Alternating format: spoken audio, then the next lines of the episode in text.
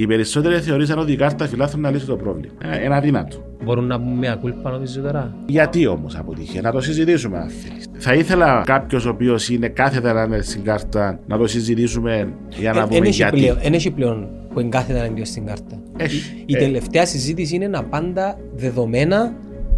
Ωραία. Γιατί το αρχικό νομοσχέδιο θα είναι σε κάθε ομάδα ξεχωριστά.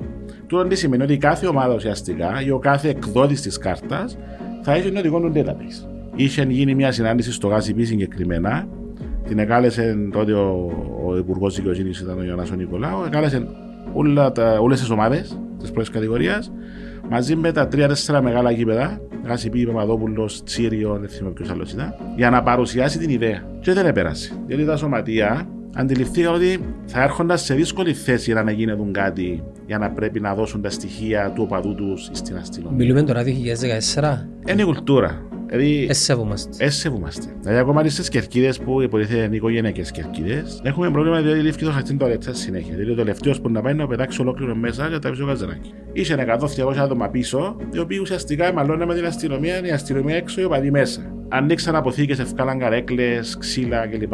Για να τα κάψουν. Ό,τι καλώδια είχε, θεωρώντας ότι δουλεύει το σι σι τι βι, τραβήσαν τα ευκάλαντα. Εσπάσαν σωλήνες μέσα στα αποχωρητήρια, άρα εξήγησαν το νερό και έφυγαν μπροστά έξω. Είχαμε περίπου τόσο νερό μέσα στον χώρο της κερκίδας έξω. Τον προθάλαμο. Ναι, και ταυτόχρονα καλώδια γυμνά, τα οποία παίζαν πάνω από το νερό. Δηλαδή, αν το καλώδιο έπεφτε μέσα στο νερό, ήταν από το ηλεκτροπληξένου, λέει, πεθάνουν.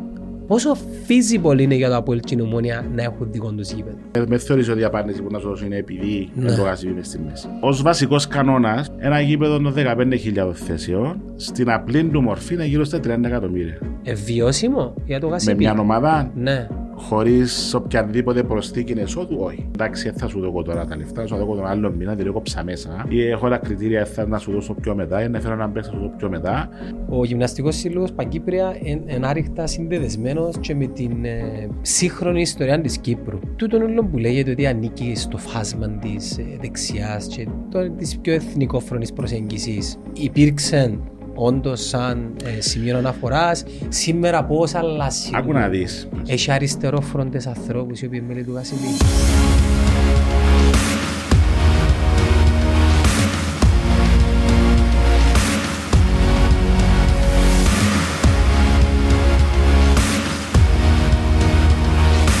Γιώργο μου, καλώς ορίσες. Πίσω, yeah. τρίτη φορά.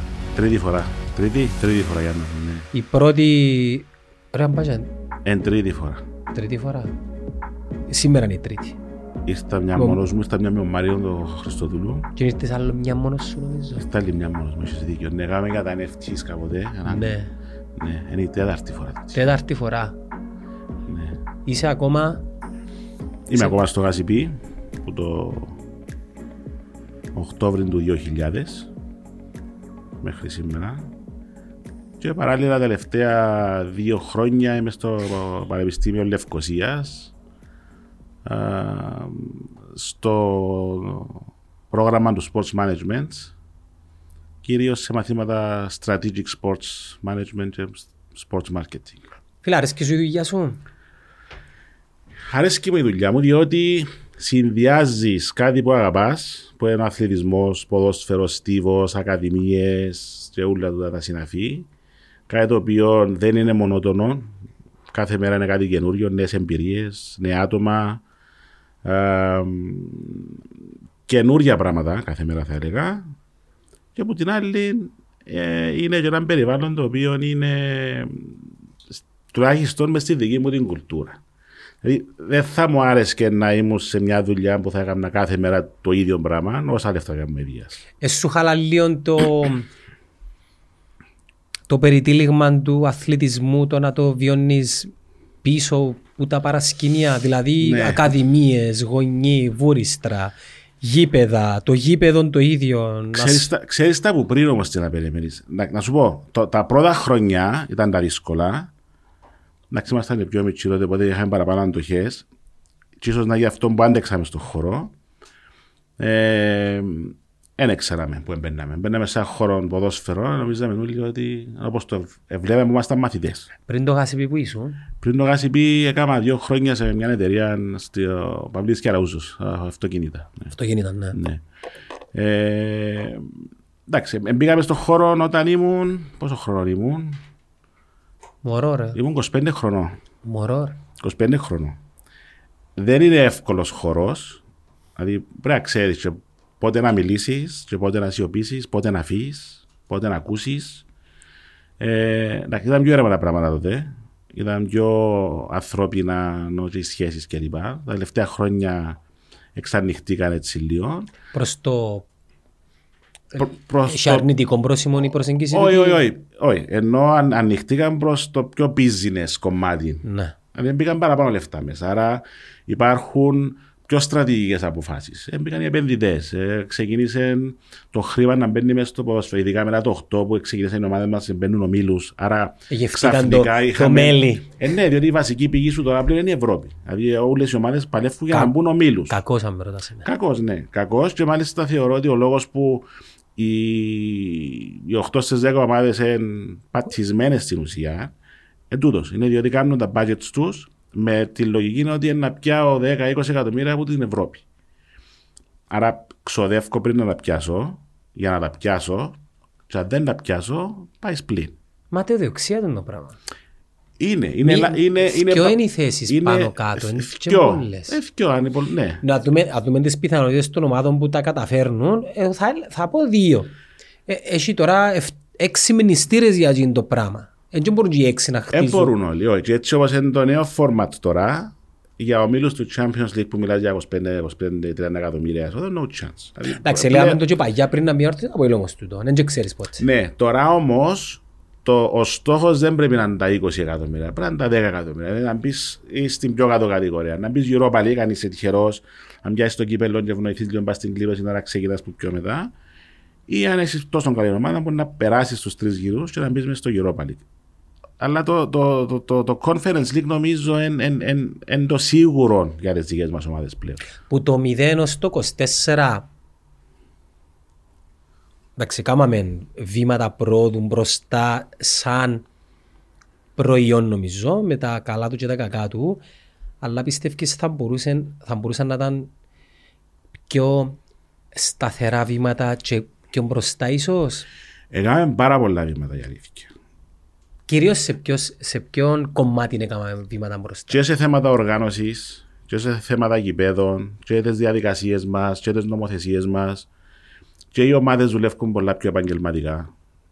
Είναι ουλεστημένες κάτω από επαγγελματικά πρότυπα. είκοσι τέσσερα χρόνια όμως, Γιώργο. είκοσι τέσσερα χρόνια, ναι, αλλά με ξεχνάς τι είμαστε. Είμαστε μια χώρα του ενός εκατομμυρίου.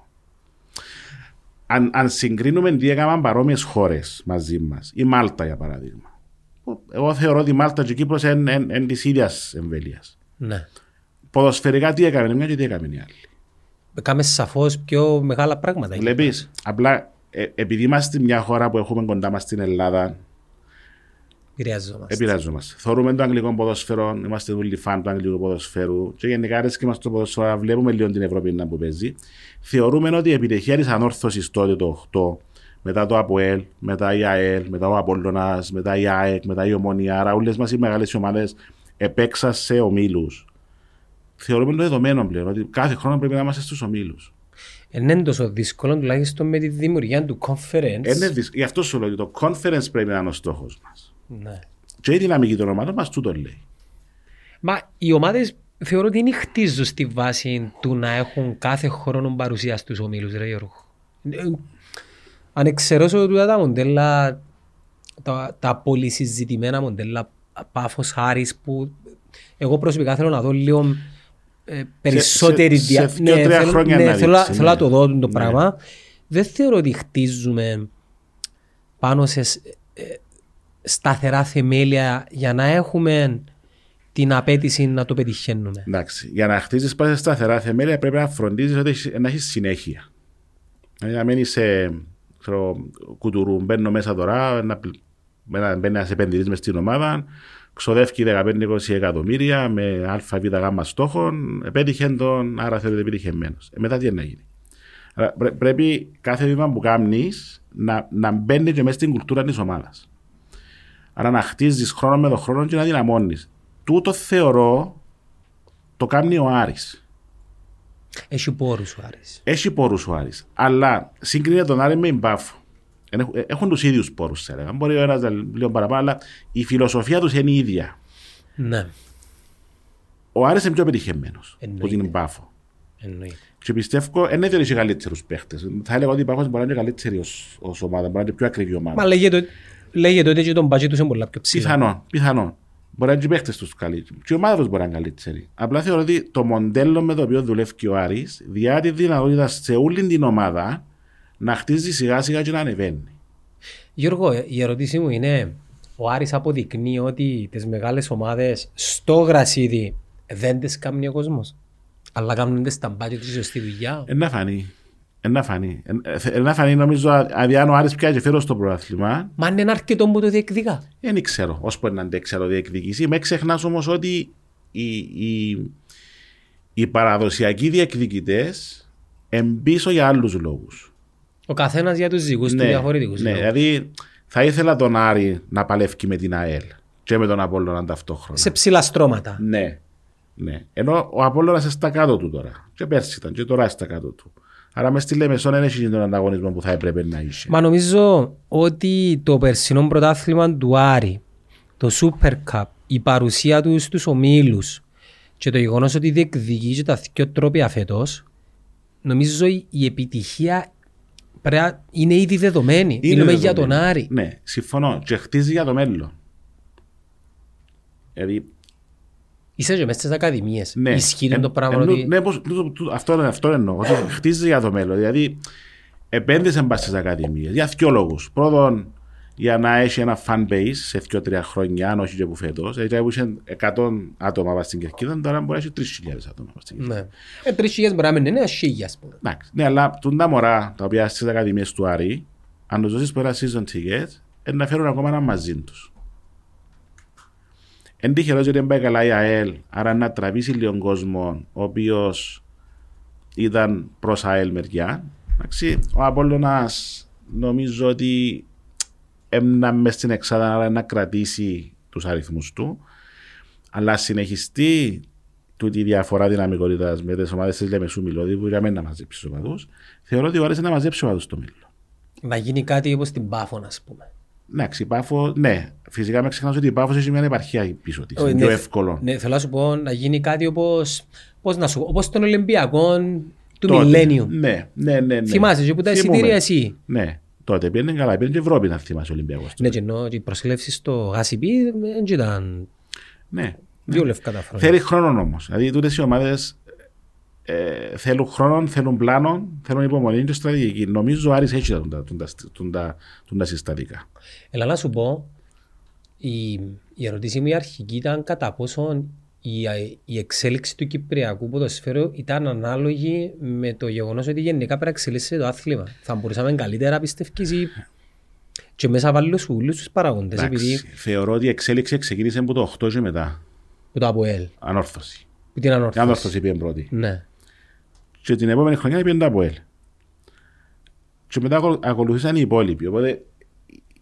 το σημείο ήταν το σημείο όπου πλέον όλες οι ομάδες καταλάβαν ότι μπορώ να μπω. Ναι, πώς οι πόλεις να δει. Ναι, μπορώ να μπω μες στους ομίλους και να πιάω λεφτά. Απομυθοποιήστε μας και κάποια πράγματα τα οποία έχεις μες στο νου σου. Παλιά βλέπεις μόνο τις ελληνικές ομάδες. Και σε κάποια φάση βλέπεις σατσάες, βλέπεις χαραλαμπίδιες. Όχι, γύρισε το τροχός. Που βλέπαμε εμείς τις ελληνικές ομάδες, εξεγύρισαν οι ελληνικές ομάδες να βλέπουν τις κυπριακές ομάδες. Και για μεγάλο χρονικό διάστημα. Ναι. Όμως η, η κουβέντα που θέλω να κάνουμε είναι είναι μόνο ανταγωνιστικό. Δηλαδή έχουμε μέσα στην εξίσωση γήπεδα, κοπ, αξιοπιστία και γενικά η περιραίωση ατμόσφαιρα γύρω από το ποδόσφαιρο και ο αντίκτυπος στην κοινωνία. Του, τούτον συνοδεύει όλο το πρωί. Εντάξει, πρέπει να πιάσεις έναν όμως. Δηλαδή, κάποια πια μπροστά, κάποια πια πίσω. Αφήκουμε τα γήπεδα για τελευταία. Αφήσουμε τα γήπεδα για τελευταία και, και τα έγιναν αλλαγές. Σκέφτομαι ότι χτιστήκαν δύο καινούργια γήπεδα. Τα δύο τα αρένα. Ναι, εν τα είσες πριν πέντε έξι χρόνια. Θέλουμε τζάλα.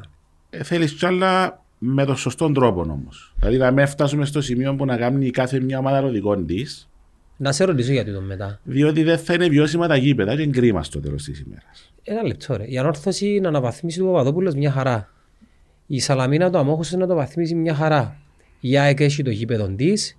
Η Πάφος προσπαθεί να κάνει με τις συζητήσεις που γίνησκονταν πριν λίγο καιρό για να κάνει δικό της γήπεδο μια χαρά. Έχει η Λεμεσός εγκαλυμμένη.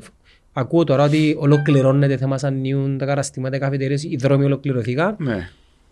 Έτσι, εμείς έχουμε οι μεγάλοι της Λευκοσίας. Είμαστε οκ. Okay? Ε, ναι, νομίζω είσαι οκ. Okay. Είσαι οκ. Okay. Θέλεις το άλλα. Όχι, θέλω να σου πω, ποσοτικά είμαστε οκ. Okay. Νομίζω ότι γίνουν αναβαθμίσεις. Ωραία. Το Παπαδόπουλος γνωρίζει ότι έχει, έχει θέματα. Έχει θέματα, ναι. Έχει θέματα αρκετά. Δεν ξέρω πόσα είναι τα θέματα του Τσιριτσέκη, αλλά έχει διάφορα. Ναι, θέλει, θέλει έτσι αναβάθμιση. Μα, μα και ο Ρογάς είπε θέλει αναβάθμιση. Τι είδους αναβάθμιση Α, θέλει. Θέλει αναβάθμιση. Θέλει έτσι έναν lifting γενικά πάνω σε πράγματα τα οποία βλέπεις μπαίνοντας μέσα. Ήταν να το έκανατε παλιά. Ναι. Ναι, το έκαναμε, ναι. Ναι, ναι. Παλιά είχαμε τρέξει το ενδεχόμενο να κάνουμε κερκίδα απέναντι στην Ανατολική. Νομίζω δεν χρειάζεται. Εντάξει, τώρα δεν χρειάζεται όπως είναι τα πράγματα. Φυσικά ο λόγος που θα την έκαναμε την κερκίδα τότε δεν ήταν απλά επειδή ήταν μικρό το γήπεδο. Δηλαδή να πάει από είκοσι πέντε τριάντα, από είκοσι οκτώ, από είκοσι τρία είκοσι οκτώ. Να αναβαθμιστεί μες στεγάστρο εννοείται. Ναι, ναι. Ήταν οι χώροι, οι άλλοι που θα έκαναμε. Παιδότοποι, εστιατόρια, που, γραφεία. Πού, πού ήταν να γίνει, Ανατολική, δηλαδή. Να γίνει πάνω διάζομαι στην Ανατολική. Α, οκ. Okay. Ήταν κυρίως η εμπορική χρήση της νέας κερκίδας, όχι τόσο τα έξτρα. Η χορηγικότητα, ας πούμε. Ναι. ναι. Είχαμε κάνει, το, το είχαμε προχωρήσει αρκετά. Ήταν σε περίπου στα δέκα εκατομμύρια λίρες, νομίζω τότε το, το budget. Να συμπεριλαμβάνεται με ένα πράγμα παραπάνω. Να συμπεριλαμβάνεται με ένα πράγμα παραπάνω. Άρα είναι ανέφικτο, non-feasible. Ε, στη φάση που είμαστε τώρα, νομίζω μπορεί να μην χρειάζεται καν να γίνει το πράγμα. Το γάσιμπι χρειάζεται πέραν του, του ένα lifting έτσι όπως είναι. Ναι, γι' αυτό σου λέω. Δηλαδή θέλεις έτσι να επενδύσεις έναν ποσό μέσα καιρό. Συχνά κρίνω το γάσιμπι για τον λόγο ότι. Το τι έχω να πάω να κάνω στο ΚΑΣΙΠΗ είναι να πάω, να μπω μέσα και λέω το τώρα γνωρίζοντας το ΚΑΣΙΠΗ όπως το άφησα επειδή τα τελευταία χρόνια και πάω γήπεδο, να μπω μέσα να κάτσω στην καρέκλα μου, that's it. Έφυγε εγγυνή ο θυσιασμός που ήμασταν μητσί, τι χρειάζεται το ΚΑΣΙΠΗ. Έφυγε η έννοια του καινούριου. Έφυγε εδώ και πάρα πολλά χρόνια. Οπότε ουσιαστικά ε, θέλεις έτσι έναν lifting ούτως ώστε ο κόσμος που μπαίνει μέσα να βλέπει κάτι καινούριο. Παράδειγμα, να κάνεις ένα εστιατόριο ωραίο ή κάτι είναι να αναβαθμιστούν. Αν και υπάρχει αναβάθμιση τα τελευταία χρόνια, θέλεις α, παραπάνω αναβάθμιση. Ο φωτισμός, όχι ο φωτισμός του ανταγωνιστικού χώρου, μέσα, που είναι ο χώρος των κατσίνων κλπ. Να δώσεις έτσι την ικανοποίηση του, του οπαδού ότι να πάω πιο γλυωρά, να περάσω ωραία. Να πάω στην καφετέρια μου να κάτσω, στο εστιατόριο μου να φάω και μετά να πάω το παιχνίδι. Πού μπορεί να γίνει εστιατόριο? Ε, Είναι εύκολα, μπορεί να κάνει station, διάφορα station. Στην κερκίδα δεν είναι δύσκολο. Το θέμα μες τουαλέτες, εν κουλτούρα. Είναι κουλτούρα. Εσέβουμαστε. Εσέβουμαστε. Δηλαδή, ακόμα στις κερκίδες που υποτίθεται είναι οικογενειακές κερκίδες, έχουμε πρόβλημα διότι λήφθηκε το χαρτί τουαλέτσα συνέχεια. Δηλαδή, ο τελευταίος που να πάει να πετάξει ολόκληρο μέσα και τα πει ο καζανάκι. Απίστευτο. Ε, εντάξει, στα πέταλα συζητώ ένα που γίνεται, άστο, άλλη κατηγορία. Αλλά. Μα δεν μπορούν να πετάνε να ξεχωριστούν κομμάτι. Εντάξει, είναι άλλη κουλτούρα που μόνη της, γι' αυτό σου λέω ξεχωριστό κομμάτι. Αλλά γενικά ο σεβασμός δεν υπάρχει, ο, τουλάχιστον δεν υπάρχει όσο, όσο θα έπρεπε να υπήρχε μέσα στο γήπεδο. Και, που τη μια είναι λογική, ε, λογικό, διότι όλος πάει στο γήπεδο, βλέπει την εικόνα του γήπεδου διαφορετικά, ένας χώρος εκτόνωσης. Μα γιατί να βλέπουμε. Αλλά δεν χρειάζεται να εκτονώνεσαι πάνω σε τουαλέτες και σε καφές. Ίσως επειδή να νιώθω δικά τους, αλλά πιθανόν, και πάλι δικαιολογία μας είναι το πράγμα. Ένιξα. Νομίζω είναι κουλτούρα η οποία για να αλλάξει πρέπει να ξεκινήσουμε με τις μικρές ηλικίες, στο πώς να σεβόμαστε κάποια πράγματα. Ε, αλλά εντάξει, νομίζω είναι το, είναι το λιγότερο από τα προβλήματα που έχει αυτή τη στιγμή το, το ποδόσφαιρο. Λέμε για τις μικρές ηλικίες, την παιδεία και το καθεξής. Και τούτα συζητούσαν τα πριν δέκα χρόνια και τότε δεκατρία είκοσι τρία χρόνια. Δεν έκαναμε κάτι. Και, όχι μόνο έκαναμε κάτι. κάτι. Θεωρώ ότι προχωρήσαμε, έκαναμε βήματα πίσω. Νομίζω. Για να αλλάξεις την κουλτούρα πρέπει να ξεκινήσεις από σχολή. Δηλαδή, μπορεί όχι το δημοτικό ή προς το τέλος του δημοτικού και να μεγαλώσει ένας δεκάχρονος, ενδεκάχρονος, δωδεκάχρονος με κάποια πρότυπα τα οποία σε βάθος χρόνου να βοηθήσουν στο να αλλάξει ο τρόπος. Θέλει πολύ δουλειά. Ξεκινάς που το σπόρο. Ο ΚΟΑ έχει ευθυνία, βέβαια. Έχει, έχει ευθύνη ο ΚΟΑ ως η αρμόδια αθλητική αρχή του τόπου. Ως θεσμικό όργανο ο ΚΟΑ, ποιος είναι ο ρόλος του. Στρατηγική, επικοινωνία, ναι, το ε, well-being των, σι ες αρ, του κόσμου. Το ευαγωνίζεσαι ε, τις αξίες του αθλητισμού. Ακριβώς. Και το επίπεδο, το ναι, ανταγωνιστικό επίπεδο. Ναι, ναι. Και ματσαμέ θέλεις ανθρώπους. Ναι, και πρέπει να μπεις και μέσα στο Υπουργείο για να αλλάξεις λίγο τη δομή της εκπαίδευσης. Αν θέλεις να απαντάς, πώς σου φαίνεται ο διορισμός των ατόμων στο Συμβούλιο του ΚΟΑ? Αν θέλεις πάεις πάσο. Να σου πω, όχι δεν θα πω πάσο, ε, ε, ε, πάντα λέω την άποψη μου. Ε, θεωρώ ότι είναι σωστή η κίνηση του να γίνει ένα γνωμοδοτικό, άρα να δώσεις την ευκαιρία στη γενική μάζα ή στην κοινωνία, όποιος ενδιαφέρεται, να μπει μέσα σε τους χώρους, όχι μόνο του ΚΟΑ, αλλά σε όλους τους μικροοικονομικούς οργανισμούς. Θεωρώ όμως ότι δεν δούλεψε όπως θα έπρεπε να δουλέψει. Δηλαδή, το φιλτράρισμα. Ναι, δεν έγινε σωστό φιλτράρισμα ή σωστό σκανάρισμα ή όπως θέλεις πες το, ούτως ώστε να μπουν άτομα τα οποία έχουν άμεση σχέση με τον αθλητισμό.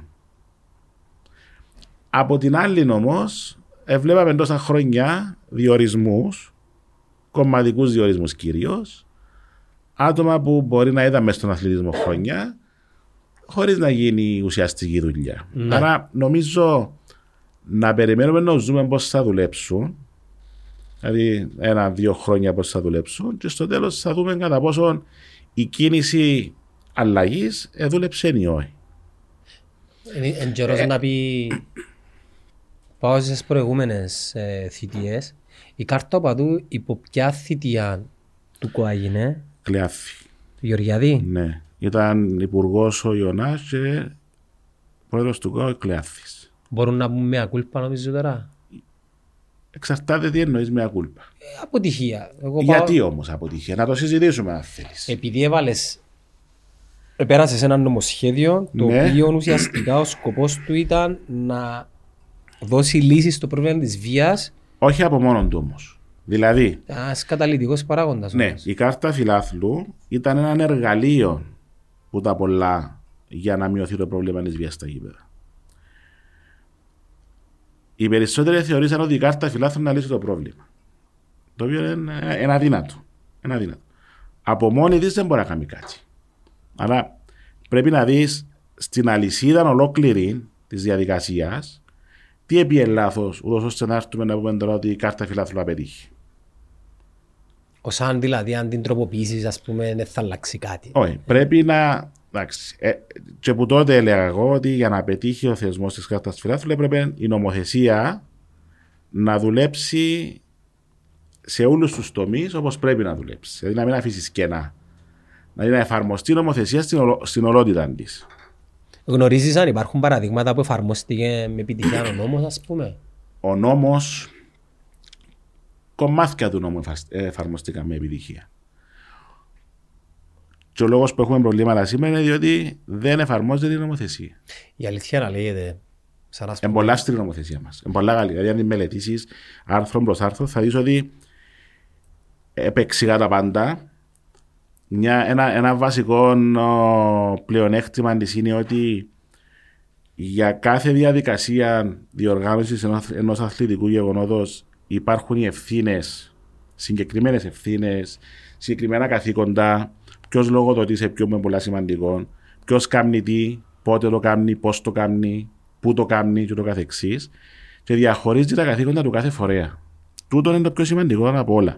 Και μάλιστα όταν, όταν ήρθαν εμπειρογνώμονες στην Κύπρο για να δουν ακριβώς το πρόβλημα που είχαμε τότε και να κάνουν εισηγήσεις προς το κράτος, το Συμβούλιο της Ευρώπης που ήταν α, υπεύθυνο για τις ομάδες εργασίας που είχαν έρθει στην Κύπρο μαζί με την UEFA, ένα από τα, μια από τις βασικές παρατηρήσεις που έκαναν είναι ότι πρέπει να αλλάξει η νομοθεσία σας και να μπουν συγκεκριμένες ευθύνες ανάλογα με το φορέα που αναλαμβάνει να εσκάμει.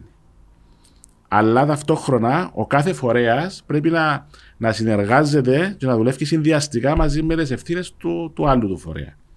Και γι' αυτό είχαμε την αλλαγή της νομοθεσίας το δύο χιλιάδες δεκατέσσερα και μπήκαν μέσα όλες τούτες οι παραμέτροι για το ποιος κάνει τι και πώς. Εγώ θεωρώ το ατόπιμα της νομοθεσίας, έτσι όπως στημένη, δίνει το άλοθη στα σωματεία να σηκώνουν τα σέρκα τους ψηλά. Για παράδειγμα, εγώ αν θα τροποποιούσα τον νόμο, θα έλεγα ότι τη διαχείριση των δεδομένων πρέπει να έχουν τα σωματεία ή εταιρείες, άρα είναι υπόλογα. Και δεύτερον, επειδή έκανα, θα το πω ερευνά, απλά μίλησα με ανθρώπους, πιο σοβαρή προστασία των δεδομένων σε εκείνον που τα κατέχει. Εντάξει, ωραία. Άκουα δεις. Όταν, όταν, όταν, υπήρ, όταν μπήκα στο τραπέζι είναι η ιδέα της κάρτας φιλάθλου τότε, ο σκοπός ήταν ένας. Να φύγει η ανωνυμία που μέσα στο κερκίδα. Το αρχικό νομοσχέδιο, εντάξει, ήταν ότι η κάρτα φιλάθλου θα είναι σε κάθε ομάδα ξεχωριστά. Ναι. Δηλαδή, εσύ ως οπαδός της Ομόνοιας θα πάει στην Ομόνια να βγάλεις κάρτα φιλάθλου της Ομόνοιας με το λογότυπο της ομάδας σου πάνω και ούτε καθεξής. Εγώ που είμαι μετά από ΑΠΟΕΛ θα πάω στο ΑΠΟΕΛ, ο ανορθωσιάς στην ανόρθωση και το καθεξής. Και θα υπήρχε και μια εικονική ομάδα α, για τους ουδέτερους οπαδούς, την οποία πιθανόν να την είχε η ΕΝΙΚΟΠ ή ο ΚΟΑ. Και να θυκιάλες, ας πούμε. Ναι, πες εσύ έρχεσαι. Μπορούσες να είσαι τσιρεσκιό. Ναι, εσύ μπορούσες να πεις ότι ναι, μεν είμαι με την Ομόνοια, αλλά δεν θέλω να έχω κάρτα της Ομόνοιας, θέλω να πηγαίνω σε άλλα παιχνίδια. Ναι. Οπότε θα πάω να βγάλω την ουδέτερη την κάρτα. Τούτον τι σημαίνει ότι κάθε ομάδα ουσιαστικά ή ο κάθε εκδότης της κάρτας θα έχει ένα οδηγό database. Αλλά δεν θα ήταν έναν κεντρικό database που έχουμε σήμερα, που το έχει ο ΚΟΑ, θα έχει κάθε ομάδα, κάθε ομάδα θα έχει το δικό της. Τούτον. Τούτη ήταν η αρχική ιδέα. Και θυμούμε, είχε γίνει μια συνάντηση στο ΓΑΣΥΠΗ συγκεκριμένα. Την εκάλεσε τότε ο, ο Υπουργός Δικαιοσύνης, ήταν ο Ιωάννης Νικολάου. Εκάλεσε όλες τις ομάδες της πρώτης κατηγορίας μαζί με τα τρία-τέσσερα μεγάλα γήπεδα, ΓΑΣΥΠΗ, Παπαδόπουλος, Τσίριον, δεν θυμάμαι ποιος άλλος ήταν, για να παρουσιάσει την ιδέα. Και να ακούσει ουσιαστικά τις ομάδες και τα γήπεδα τι, τι, τι είχαν να πούν, τι είχαν να προτείνουν, αλλαγές ή προσθήκες ή αφαιρέσεις κλπ. Και δεν επέρασε. Διότι τα σωματεία αντιληφθήκαν ότι θα έρχονταν σε δύσκολη θέση για να γίνουν κάτι, για να πρέπει να δώσουν τα στοιχεία του οπαδού τους στην αστυνομία. Μιλούμε τώρα δύο χιλιάδες δεκατέσσερα. Είπες μου. Ε, πότε, πότε εφαρμοστεί γενικά αυτά. δεκαέξι νομίζω. Ναι, άρα γύρω στο δεκατέσσερα δεκαπέντε. Ήταν μετά που ψηφίστηκε ο νόμος, εμπήκε ο θεσμός της κάρτας φιλάθλου ναι. Και πρέπει να ξεκινήσει το implementation. Ανώριμη εποχή σε σύγκριση με σήμερα. Δηλαδή, αν έβαλες τα σωματεία σήμερα να, να ε, αποφασίζουν. Ε, ξανά... Μα έγινε σκέψη για τούτο. Σε κάποια φάση, αν θυμάσαι, πριν κανέναν ενάμιση χρόνο, όταν ξανασυζητήθηκε κατά πόσο ο θεσμός της κάρτας φιλάθλου θα συνεχίσει ή όχι, είχαν προτείνει κάποιοι να πάει στα σωματεία. Γίνεται συζήτηση. Γνωρίζω. Που πρώτο χαίρον ότι σπρώχνουν το πάρα πολλά τα παιδιά της εικοσιέντα. Το να πάει στο σωματείο τι σημαίνει. Σημαίνει ότι...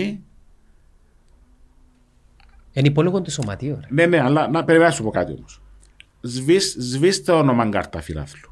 Εντάξει, και πήγαινε στην Αγγλία. Ναι. Έχουμε πάντα όλη την Αγγλία για παράδειγμα. Αν ένας οπαδός της Λίβερπουλ κάνει κάτι μέσα στο γήπεδο, έσυρε μια αγκροτίδα του παίχτη που έκανε προθέρμανση, έσκασε μέσα στα πόδια και οδηγάπηκε το παιχνίδι. Τι θα γίνει. Εντεγιωμένος. Ποιος. Ο οπαδός της Λίβερπουλ. Πώς. Ωραία. Να απαντήσουμε έναν άλλον παραδείγμα. Ενάρτη ίδια η ομάδα. Για τον προπαδόν της United που έφκαλαν γίνον το χυδαίο μήνυμα ήβραν τον το κουβαλάν. Δεν διαπαντός. Δεν ξέρω τώρα αν τον επαραδόσαν στις αρχές. Το πιο πιθανό. Το πιο πιθανό. Αν δεν κάνω λάθος, έκαμε το η διοίκηση της Ομόνοιας πρόσφατα. Γνωρίζεις. Ναι, ναι, έκαμε το. Ήβραν των οπαδών, παράδεσαν το στην αστυνομία. Ναι. Και αποβάλλαν το διαπαντός. Μα γι' αυτό έφερε την ανακοίνωση η Ομόνια προχτές και καλεί όλους τους υπόλοιπους να ακολουθήσουν το δικό της παράδειγμα. Για να προστατεύσουν την ομάδα. Έχει αντιδράσεις. Εντάξει, είναι η κουλτούρα που λέμε προηγουμένως όμως. Για αρχή.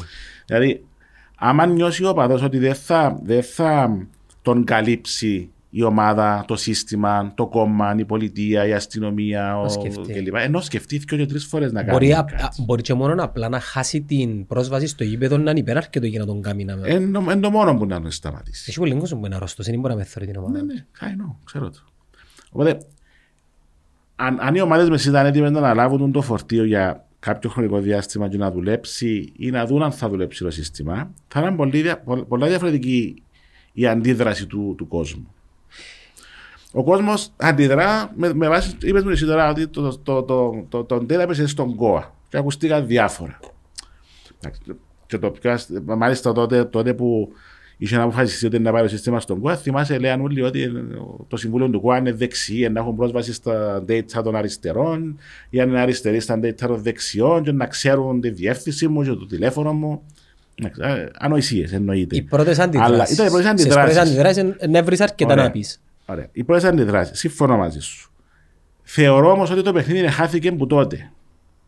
Υπάρχει και λαθασμένη απόφαση. Έχει, ε, όχι, η απόφαση μπορεί να είναι σωστή εκ των πραγμάτων. Δέχομαι ότι οι ομάδες αντιδράσαν στο να πιάνουν την κάρτα πάνω τους τότε για πολλούς και διάφορους λόγους. Ο πρώτος είναι το κόστος και ο δεύτερος είναι η γνώση, το know-how. Ναι, εντάξει. Δέχομαι το. Και μάλιστα δεν ε, ε, ε, συζητήθηκε και πολλά κατά πόσο ναι ή όχι. Δεν προσπάθησε κάποιος να τους πείσει να την, να, να την πιάνουν πάνω τους. Έκανα uh, skip το, το, το πρώτο. Το, το λάθος των οργάνων. Γνωρίζοντας το τι συμβαίνει σήμερα, ξέρεις και που ήταν. Ότι η αντίδραση, η αντίδραση τους ήταν ολιστική ενάντια στην κάρτα. Ναι, δηλαδή. Εντάξει, Εν, ενώ τώρα ζητούν τροποποίηση κατά κάποιον τρόπο όσοι ζητούν. Τροποποίηση σε διαφαίνει ξέρουν. Η τροποποίηση που γνωρίζω ότι ζητούν, εκείνοι που ζητούν, είναι να πάσουν τα δεδομένα στα σωματεία της εταιρείας. Και τι είναι αλλάξει. Εννοώντας ότι το, το σωματείο δεν θα τον δώσει στην αστυνομία να κάνει κάτι στο γήπεδο. Θεωρώ ότι όσοι αντιδρούν σήμερα ενάντια στην κάρτα οπαδού, είτε θεωρητικά είτε πρακτικά, εντζήνοι που πραγματικά ενδιαφέρονται η νομοθεσία να είναι εργαλείο μου να δώσει λύσεις. Δεν είμαι βέβαιος γιατί αντιδρούν ακόμα. Δηλαδή, θα ήθελα κάποιος ο οποίος είναι κάθετα ενάντια στην κάρτα να το συζητήσουμε για να ε, δούμε γιατί. Δεν έχει πλέον που εγκάθετα ενάντια στην κάρτα. Έχει, η, ε, η τελευταία συζήτηση είναι να πάντα δεδομένα. Ωραία. Γιατί. Πρώτο. Έχει να κάνει με το θέμα του ότι η κεντρική διαχείριση των δεδομένων mm-hmm. πρέπει να ανήκει σε μια αρμόδια αρχή. Αλλά. Ε, ε, ε, θέλω να σου πω ότι. Αλλά να ανήκει σε μια εταιρεία ποδοσφαιρική. Τούτο, τούτο δε, δέχονται το περισσότερο επειδή είναι η δική τους επιλογή. Εντάξει, ωραία. Τούτοι που αντιδρούν σε τούτον, είμαι βέβαιος ότι έχουν κάρτα της τράπεζας. Λαμβάνεσαι τι δεδομένα έχει μια κάρτα της τράπεζας. Η τράπεζα είναι ένα αναγκαίο κακό όμως. Εντάξει, έχουν κάρτα στο ΙΕΣΥ. Αναγκαίων κακών, αναγκαίων κακών. Ναι. Εντάξει, okay, πάλι. Data. Έχουν κάρτα στο σούπερ μάρκετ. Έχουν κάρτα στο γυμναστηρίο. Και να στρώνουν άλλες κάρτες με προσωπικά δεδομένα. Μπορεί να είναι τα ίδια προσωπικά δεδομένα. Απλά θεωρώ εγώ ότι επικοινωνιακά χάθηκε το παιχνίδι τότε. Ξέρεις πολλά καλά εσύ ότι οποιαδήποτε αλλαγή φέρνει αντίδραση. Φέρνει αντίδραση. Να έπρεπε να κάτσουν να προσμετρήσουν την αντίδραση. Να, να βάλω στο τραπέζι τώρα όμως έναν αντιεπιχείρημα το οποίο έχει να κάνει γενικά με την εφαρμογή του νόμου και τις συνέπειες εάν χρειαστεί κάποιος να έχει πρόσβαση στα δεδομένα. Με το να έχω καρτάν του σούπερ μάρκετ, τούτο έχει να κάνει περισσότερο ναι, με έκαμε... τη διαφημιστική προσέγγιση. Συμφωνούμε. Ή τα promotions. Ωραία. Άρα εσύ που είσαι... Διό τους την επιλογή να με μες στοχεύουν. Ενώ στην κάρτα νοπαδού, και δεν τώρα να μου γίνεται, ωραία. Το οποιοδήποτε στραβάδι έχει ε, νομι, νο, νομική, νομικό, ποινικό αντίκτυπο. Πώς όμως, ερώτηση. Έχεις κάρτα φιλάθλου, έχω, ναι. Φοάσαι κάτι. Εγώ όχι. Γιατί όμως. Εσύ γιατί εφάσαι. Ε, πρόσεξε όμως. Εγώ εφόμαι, αλλά φοβούμαι να γίνει κάτι ναι. Ως αποτέλεσμα να την πληρώσω εγώ. Πώς. Ας πούμε ένα παραδείγμα. Προχτές έγινε ένα που έγινε στο Αμμοχώστος.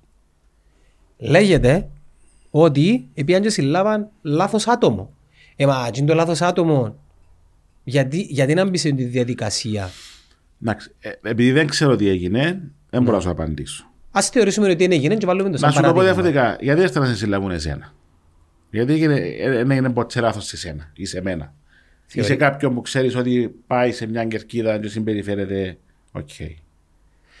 Νομίζω ότι δεν έχει να κάνει όμως μόνο το αν θα την πληρώσει κάποιος, αλλά σαν μέτρο καταστολής να αποτρέψει κάποιον ο οποίος να κάνει κάτι. Ωραία.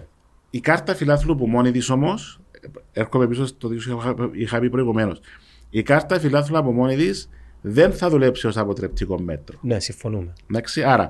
Μπορούμε ένα, να εντελειοποιήσουμε εν, εν, εν, όμως. Ναι, ναι, είναι ένα εργαλείο. Πες ότι εγώ είμαι ο χειρότερος χούλιγκαν που υπάρχει μέσα στα γήπεδα, κάθε εβδομάδα φωτοβολίδες κλπ. Χώνω το πρόσωπο μου, βάλω κουκούλες, μάσκες κλπ. Ούλτρας. Εντάξει, whatever, δηλαδή ξέρω ότι μέσα στην κερκίδα μου δεν θα με έβρει εύκολα κάποιος. Εντάξει, είμαι στο πέταλο, έχω κόσμο γύρω μου ο οποίος όλοι στέκονται και αλλάσουν θέσεις ανά το δευτερόλεπτο. Η κάμερα δεν μπορεί να με εντοπίσει εύκολα. Εντάξει. Εισιτήριο αγόρασα χωρίς κάρτα φιλαθλού. Ή μπορεί κάποια την κάρτα φιλαθλού κάποιου αλλού, άρα δεν έχω την ευθύνη. Έχει, έχει, έχει, πολλ, έχει πολλά loops, έχει πολλά παράθυρα στο πώς μπορείς να βγάλεις ένα εισιτήριο. Του ε, ξέρουμε τα. Άρα πούμε να θέλεις. Ε, άρα το να με εντοπίσεις είναι δύσκολο. Και πάω πίσω. Γιατί είναι δύσκολο να σε εντοπίσω? Επειδή είσαι σε μια κερκίδα μέσα στην οποία επικρατεί ζούγκλα. Αν εγώ, ο χειρότερος οπαδός που σου είπα, είπα, είπα προηγουμένως, μπω μες στη δυτική ή μες στην ανατολική, μπορώ να κάνω τα ίδια? Ε, κάποιοι να πούν ότι πώς. Έγιναν αρκετά και που γίνονται στις κερκίδες. Ναι, είναι εύκολο να τους έβρεις όμως. Διότι ο κόσμος κάθεται στη θέση του, υπάρχει ταξίδεσία, υπάρχουν επιτηρητές. Λόγω season, όχι λόγω κάρτας. Λόγω, λόγω κατάστασης που επικρατεί στην κερκίδα. Mm. Άλλο να, να μπεις σε μια κερκίδα και να, να κάθονται όλοι, ή αν θα σταθώ, να σταθώ επειδή σε μια φάση και να ξανακάτσω. Και άλλο να είμαι σε έναν χώρο όπου κανένας δεν κάθεται στη θέση του. Οι παραπάνω έχουν άλλα, άλλα ανταλλών εισιτήρια, παιδικά, μαθητικά, άλλης κερκίδας, άλλου οπαδού κλπ. Όλοι στέκονται ο ένας πας στον άλλον, επικρατεί έτσι έναν μπάχαλο. Άρα το να εντοπίσεις κάποιον μεσίνη μας δεν είναι πολύ δύσκολο. Να κάνω μια ερώτηση. Το ΓΑΣΥΠΗ και ποιον άλλο γήπεδο πληρεί τα κριτήρια τεχνολογικά για υποστήριξη της νομοθεσίας της κάρτα οπαδού? Νο κάμερες, το, το gate system. Κανονικά όλα. Ναι, αλλά ε, πρακτικά ποιον τα πληρεί? Από τη στιγμή που έχουν άδεια να διοργανώνουν αγώνες πρώτης κατηγορίας, σημαίνει ότι η αρμόδια αρχή. Στο δασάκι έχει κάμερες εντοπισμών ατόμων? Έχει, ναι. Α, ναι. Έχει, ναι. Άρα όλα. Όλα. Τώρα... Έχεις και ο καραβίδας. Για να του δώσουν άδεια να παίζει εδώ ξανά, σίγουρα έχει. Δηλαδή η αρχαία αδειοδότηση σταδίων δημιουργήθηκε με βάση των νόμων για τον λόγο. Για να αδειοδοτεί τα, τα στάδια. Και να, δηλαδή για να σου δώσει άδεια πρέπει να, να ελέγξει κατά πόσο τα, τα στάδια είναι ασφαλή, πληρούν τις πρόνοιες της νομοθεσίας, κάμερες, ηλεκτρονικό σύστημα εισόδων, ηλεκτρονικό σύστημα έκδοσης εισιτηρίων κ.ο.κ. Και μετά σου διάδεια. Άρα για να παίζουν σημαίνει ότι έχουν. Άρα να, να θεωρήσουμε ότι κανονικά πρέπει να, να θεωρούμε... Ναι, θεωρούμε ότι έχουν. Θεωρούμε ότι έχουν, ναι. Μπορεί να μην είναι το access system που έχει το ΓΑΣΥΠΗ με τις περιστρεφόμενες τις πόρτες και δηλαδή μπορεί να είναι handheld μηχανάκια. Αλλά πάλι θεωρείται ηλεκτρονικό σύστημα ελέγχου. Ελέγχονται οι δηλώσεις αν είναι valid ή όχι. Ναι. Ε, να, υπάρχουν όμως τρόποι να ξεγελάσεις το σύστημα. Το θέμα είναι πόσο proactive είσαι, δηλαδή πόσες. Πώς, τι διαδικασίες έχεις για να, για να αποτρέψεις τον οπαδό να το κάνει τούτο, και αν το κάνει, πόσο γλυόρα μπορείς να το εντοπίσεις. Και μετά, πόσο γλυόρα μπορείς να εκδικάσεις την όποια εγκαταλείψει. Είναι το τελευταίο σύστημα του. Δηλαδή, ακόμα και όταν ήρθαν τα, οι ομάδες που το Συμβούλιο της Ευρώπης, είχαν βάλει κάποιες αρχές κάτω, με καταληκτική ε, βασική αρχή και δεδομένων ότι πρέπει να φροντίσετε ο νόμος σας, οι διαδικασίες σας, οι φορείς, το ποιος κάνει τι, πώς το κάνει κλπ. Να είναι τόσο ξεκάθαρες και τόσο απλές, ούτως ώστε στο τέλος το δικαστήριο να μπορεί να βασιστεί πάνω σε όλους τούτους για να βάλει τις ποινές που πρέπει να βάλει. Άρα πιθανόν να έχεις δίκιο, τελικά είναι τραγούδι, όχι τελικά, είναι ολιστικό το θέμα. Δηλαδή πρέπει να έχεις πολλά κομμάτια του παζλ. Δηλαδή μπορεί τα πρώτα τρία στάδια να λειτουργούν όπως πρέπει και το τελευταίο της εκδίκασης ή της τιμωρίας να πέφτει στην γραφειοκρατία. Ναι, ναι. Άρα μπορεί, μπορεί να, να, να σε συλλάβεις ένα για, για βία στα γήπεδα, αλλά να μην στοιχειοθετηθεί η υπόθεση, διότι κάποιος δεν έκανε καλά η δουλειά του. Ε, η κάρτα οπαδού δεν... Ένα εργαλείο είπαμε η κάρτα οπαδού. Δηλαδή που την κάρτα οπαδού και μόνο δεν θα σε καταδικάσει κάποιος. Ναι, απλά το εργαλείο. Θέλεις μαρτυρία. Για να πάεις γήπεδο θέλεις κάρτα φιλάθλου. Ναι, οπότε ξεκινάς ότι για να, για να αγοράσεις θέλω κάρτα φιλάθλου. Τούτον τι σημαίνει ότι έχω τα στοιχεία σου. Άμα γίνει κάτι και εντοπίσω ότι το εισιτήριο, άρα τόσο παντός έκαμε κάτι, αυτόματα μπορώ να σε εντοπίσω και να σε συλλάβω ή να σε εύρω για να σε φέρω μέσα για κατάθεση, για ναι. κράτηση και το καθεξής. Εμένα και τον περισσότερο μου με προβληματίζει, ρε Γιώργο, δεν είναι τόσο το θέμα το ότι η κάρτα φιλάθλου είναι εκείνη που είναι. Εμένω πάνω στο κομμάτι της προστασίας και διαχείρισης των δεδομένων. Λοιπόν, η κουβέντα όμως που πρέπει να κάνουμε, και δεν ξέρω ο ρόλος των γηπέδων, των αρχών, συγγνώμη, των συμβουλίων των γηπέδων ή των ιδιοκτητών των γηπέδων, ποιος εμπονεί, είναι να δούμε με ποιους τρόπους μπορούμε τουλάχιστον σαν αθλητισμός να να βγάλουμε έξω τη βία από αγίπεδα, επειδή ο ίδιος ο αθλητισμός δεν είναι λύση προβλήματος της κοινωνίας. Όπως είναι ο νόμος. Ε, ε, αναφέρω συνέχεια τον νόμο, διότι είναι το βασικό μας εργαλείο. Σημείωση ότι ο νόμος που έχουμε στην Κύπρο, πολλά άλλες χώρες τον έχουν. Δηλαδή, εφτάσαμε το δύο χιλιάδες είκοσι τέσσερα να αμφισβητούμε τον νόμο χωρίς καν να τον δουλέψουμε. Για να φτάσουμε στο, στην υφιστάμενη νομοθεσία, βασιστήκαμε πάνω σε διάφορα δεδομένα. Κυρίως συστάσεις της Ευρωπαϊκής Ένωσης, στη γενική τους μορφή, αλλά μετά και που συγκεκριμένα recommendations που έκαναν για το δικό μας το πρόβλημα. Δηλαδή, ήρθαν Κύπρον, είδαν, μελετήσαν και είπαν μας ότι πρέπει να κάνουμε ένα, δύο, τρία, τέσσερα, πέντε, δέκα πράγματα. Τα οποία τούτα όλα που μας είπαν, ενσωματωθήκαμε στην υφιστάμενη νομοθεσία. Βασιστήκαμε πάνω στην νομοθεσία που έχουν οι Εγγλέζοι, που είναι οι, οι, οι, οι προδεργάτες στην καταπολέμηση της βίας εντός των γηπέδων. Άρα, έχουμε μια νομοθεσία η οποία έχει αρκετά μέτρα καταστολής, αρκετά μέτρα τα οποία α, βοηθούν στην καταστολή της βίας και αρκετά μέτρα τα οποία βοηθούν στον τρόπο διεξαγωγής των αγώνων. Όσον αφορά τα στάδια που είπες πριν για τους ιδιοκτήτες των σταδιών, μέσα στην νομοθεσία υπάρχουν ξεκάθαρα τα καθήκοντα του ιδιοκτήτη σταδίου. Τα οποία ποια είναι? Τα οποία λέει ότι κύριε, έχει στάδιο το οποίο αδειοδοτήθηκε από την αρχή αδειοδότησης για να διεξάγονται ποδοσφαιρικοί αγώνες ή αγώνες καλαθόσφαιρας κλπ. Πρέπει να πληρεί συγκεκριμένα κριτήρια. Είναι τα κριτήρια τα οποία αφορούν την υποδομή, δηλαδή να έχεις κάμερες, ηλεκτρονικό σύστημα ανεισόδων, ηλεκτρονικό σύστημα έκδοσης εισιτηρίων, οπτικοακουστικό σύστημα ενημέρωσης του κόσμου κλπ. Που είναι τα τεχνολογικά κομμάτια, αν θέλεις. Και μετά σου λέει ότι πριν από κάθε παιχνίδι πρέπει ο υπεύθυνος ασφάλειας σου να φροντίζει ότι το γήπεδο είναι καθαρό, ότι δεν υπάρχουν ξαγωγικά οικοδομής δεξιά-αριστερά, ότι τα ποδητήρια, τα αποχωρητήρια, οι κατσίνες ούλες μπορούν να εξυπηρετήσουν τον κόσμο, υπάρχουν ιατρικές υπηρεσίες στο στάδιο και ένα σωρό άλλα πράγματα τα οποία αφορούν κυρίως την ασφάλεια και την εξυπηρέτηση του κόσμου.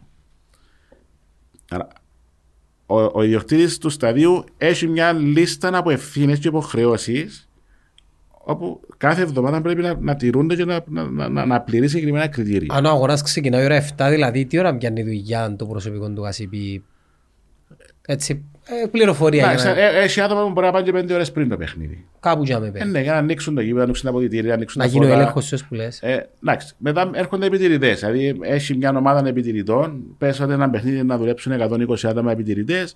Μπορεί δέκα είκοσι να πάσει, ξέρω, τέσσερις ώρες πριν. Να αλλάξουν τις κερκίδες.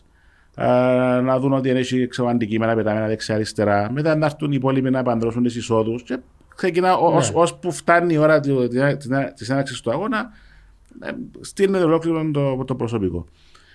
Ε, η αστυνομία δικές τις ευθύνες. Οι επιτηρητές, ξεχωριστές ευθύνες. Ο υπεύθυνος ασφάλειας της ομάδας, άλλες ευθύνες. Η ομάδα ίδια, άλλες ευθύνες. Οι πυροσβεστικοί τις δικές της. Άρα ο κάθε ένας από τούτους έχει συγκεκριμένα πράγματα να κάνει και πριν τον αγώνα, και κατά τη διάρκεια του αγώνα, και μετά τον αγώνα. Το ιατρικό, έτσι. Ναι. Επιτελείο. Ακριβώς. Οπότε, τούτοι όλοι οι φορείς καθορίζονται και από τον νόμο, αλλά και τα καθήκοντα τους καθορίζονται μέσα στην νομοθεσία. Τον νόμο της κάρτας φιλάθλου ή η κάρτα φιλάθλου, περί αδειοδότησης γηπέδου? Όχι. Η κάρτα φιλάθλου είναι ένα από τα άρθρα της νομοθεσίας. Εντάξει. Οκ. Okay. Οι κανονισμοί επιτηρητών. Άλλον κομμάτι του νόμου. Τα καθήκοντα του υπεύθυνου ασφάλειας, άλλων άρθρων του νόμου. Του τι εργοδοτούνται που τα γήπεδα? Ο νόμος λέει ότι ο κάθε ιδιοκτήτης γηπέδου πρέπει να ορίσει και να διορίσει υπεύθυνο ασφάλειας αγώνα. Άρα το κάθε στάδιο έχει το δικό του υπεύθυνο ασφάλειας. Mm-hmm. Εντάξει. Και ο νόμος επίσης προϋποθέτει ότι κάθε, το κάθε σωματείο, η κάθε ομάδα πρέπει να έχει το δικό της υπεύθυνο ασφάλειας. Υπεύθυνο ασφάλειας σωματείου, αν θέλεις, ή της ομάδας. Τα καθήκοντα τους είναι διαφορετικά. Ε, έχουν έτσι υποστονίσει στις ομάδες. Υπεύθυν... Ναι, ναι. Η κάθε ομάδα έχει το δικό της υπεύθυνο ασφάλειας. Εν γένω team manager. Όχι, ο team manager μέσα στο γήπεδο του αγωνιστικού χώρισε να κάνει με την ομάδα. Ναι. Τούτον το άτομο έχει να κάνει με, με θέματα ασφάλειας. Ουσιαστικά τα βασι, το βασικό του, α, τα βασικά καθήκοντα που έχει είναι να ενημερώνει τον υπεύθυνο ασφάλειας του αγώνα για οτιδήποτε αφορά τους οπαδούς του. Άρα εν, εν, εν, ένας συνδετικός κρίκος μεταξύ οπαδών της ομάδας, ναι, και του υπεύθυνου ασφάλειας.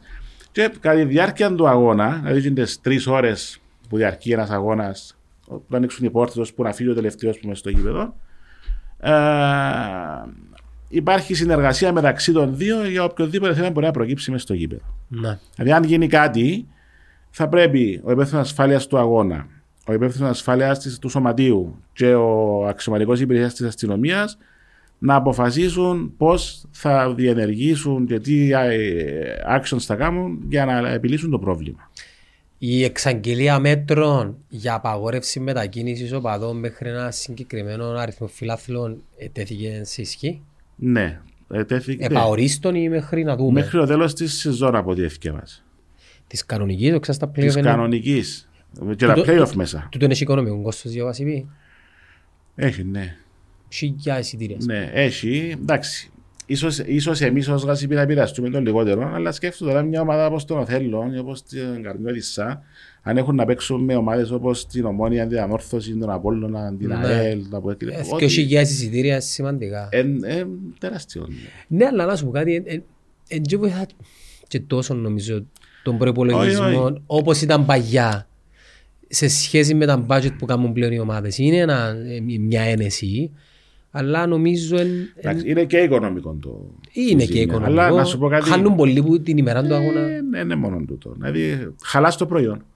Δηλαδή, το ποδόσφαιρο τι είναι. Μα ερχόμαστε πίσω στην αρχική κουβέντα. Δηλαδή, είχα σε ρωτήσει που το μηδέν ως το είκοσι τέσσερα, έκαναμε βήματα μπροστά.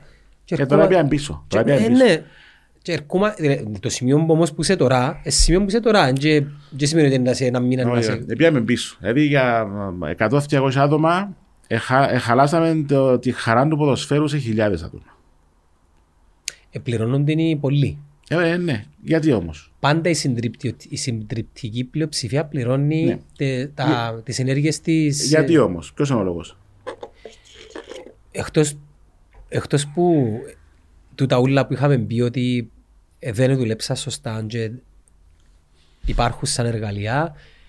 Θεωρώ ότι πληρώνουμε γενικά ένα, έναν ερασιτεχνισμό ή τουλάχιστον μια ερασιτεχνική προσέγγιση όπως κάνουμε με πάρα πολλά θέματα. Και επειδή ο, το ποδόσφαιρο πραγματικά στην Κύπρο θα μπορούσε να ήταν το καμάρι της χώρας, δηλαδή ως προς το πώς δουλεύουν οι ομάδες. Αναλογικά η προσέλευση των φιλάθλων στο γήπεδο είναι πολλά μεγάλη, θεωρώ. Είναι πάρα πολύ μεγάλη για να συγκρίνει. Πηγαίνουν οι ομάδες μας στο εξωτερικό, δηλαδή το να πηγαίνουν οι μεγάλες ομάδες στο εξωτερικό και να κουβαλούν τρεις τέσσερις χιλιάδες κόσμων. Είναι τεράστια νούμερα. Λοιπόν, θεωρώ, ναι, ότι κάποια κομμάτια του puzzle, χωρίς να έχουμε την επιλογή να μην το κάνουμε, ελύσαμε τα. Αν θυμάσαι παγιά, συζητούσαμε για το γρασίδι, αν είναι καλό. Ναι.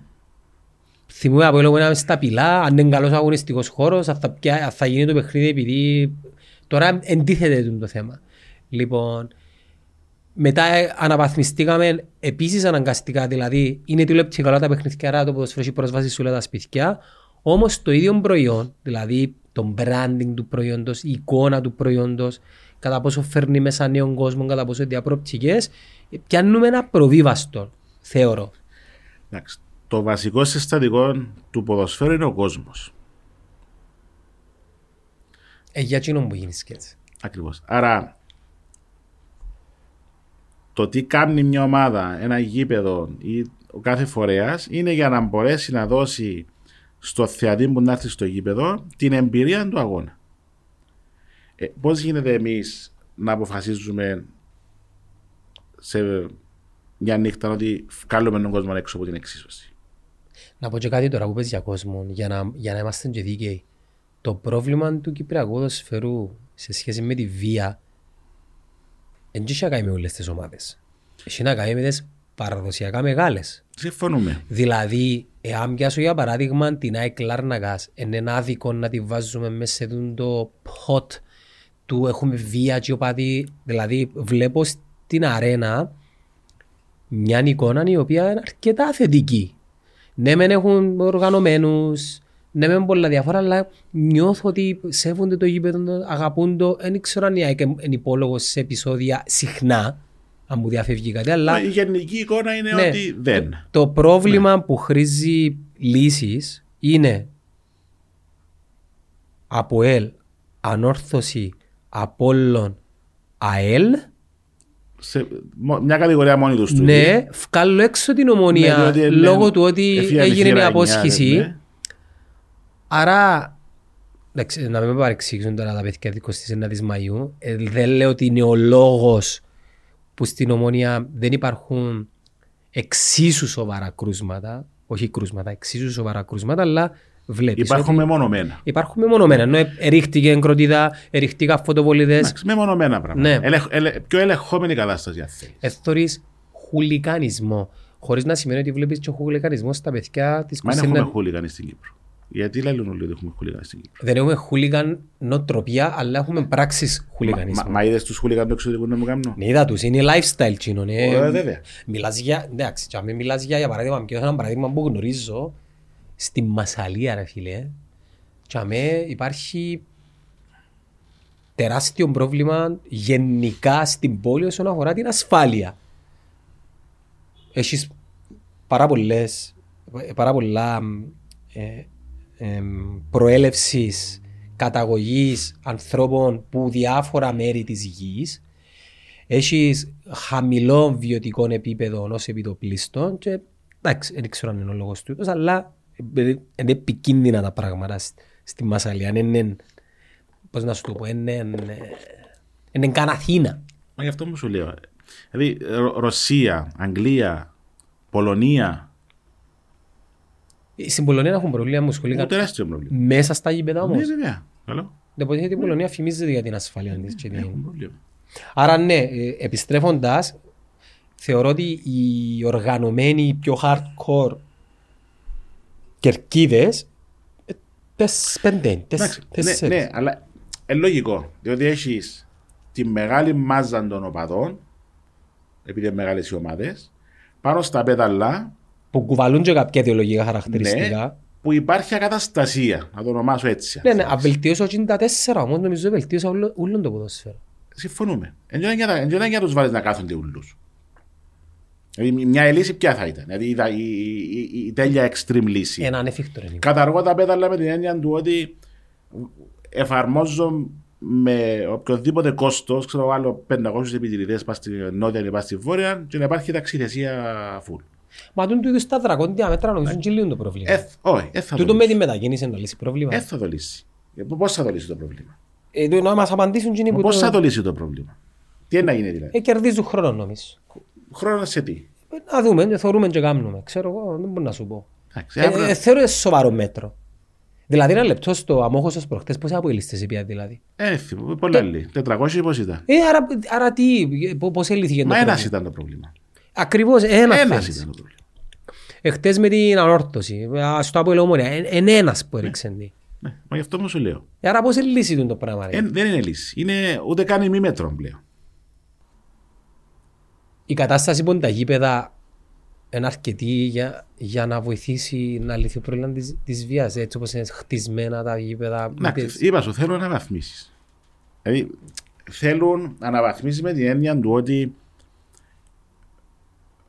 πρέπει και τα γήπεδα και οι ομάδες, που ουσιαστικά είναι οι δύο πυλώνες εξυπηρέτησης του ναι. κόσμου, να επενδύσουν πάνω στην, στην αναβάθμιση της εμπειρίας του προϊόντος.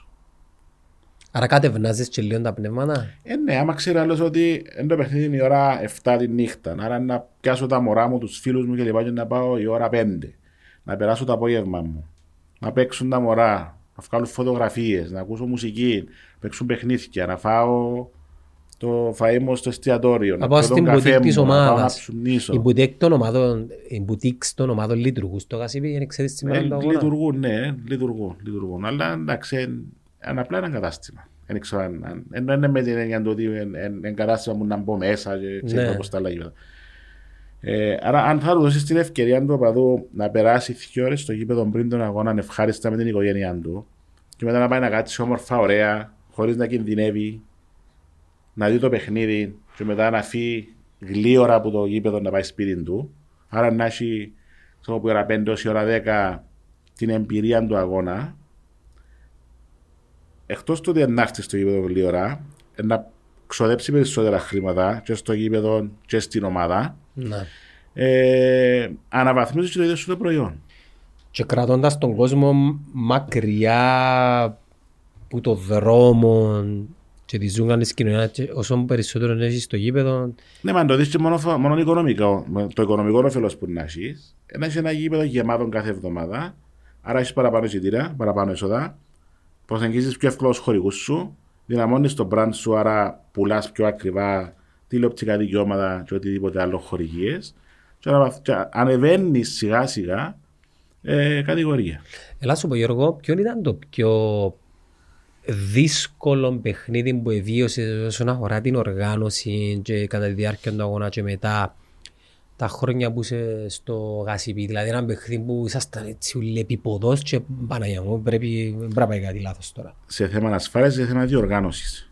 Και τα θυκιο. Εντάξει, η ασφάλεια δεν πάει με το, με το μέγεθος του παιχνιδιού. Δηλαδή, είχαμε, δηλαδή τα χειρότερα επεισόδια που είχαμε στο Γασιπί ήταν σε αγώνα που δεν θα έπρεπε να είχαμε κάτι. Θυμάσαι πια πού ήταν? Έναν ένα έντονο παιχνίδι θυμούμενο ήταν το ΑΠΟΕΛ πριν, πριν αρκετά χρονιά, τελευταία αγωνιστική. Που έπαιζε δακρυγόνο μες στην Νότια. Ναι, ναι, ναι. ναι. Ε, συζητούσα το με τον Νίκο ναι. Λεζίδη. Ήταν τελευταία αγωνιστική. Ουσιαστικά το ΑΠΟΕΛ ετοίμαζε φιέστα προαθλητή. Ναι, ήταν τελευταίο μάτσι φιέστας προαθλητή. Η, η ΑΕΚ δεν θα έφερνε ο παδός στο γήπεδο. Άρα αυτόματα φεύγει ο παράγοντας αντιπαλότητα μες στις κερκίδες. Και τι έγινε?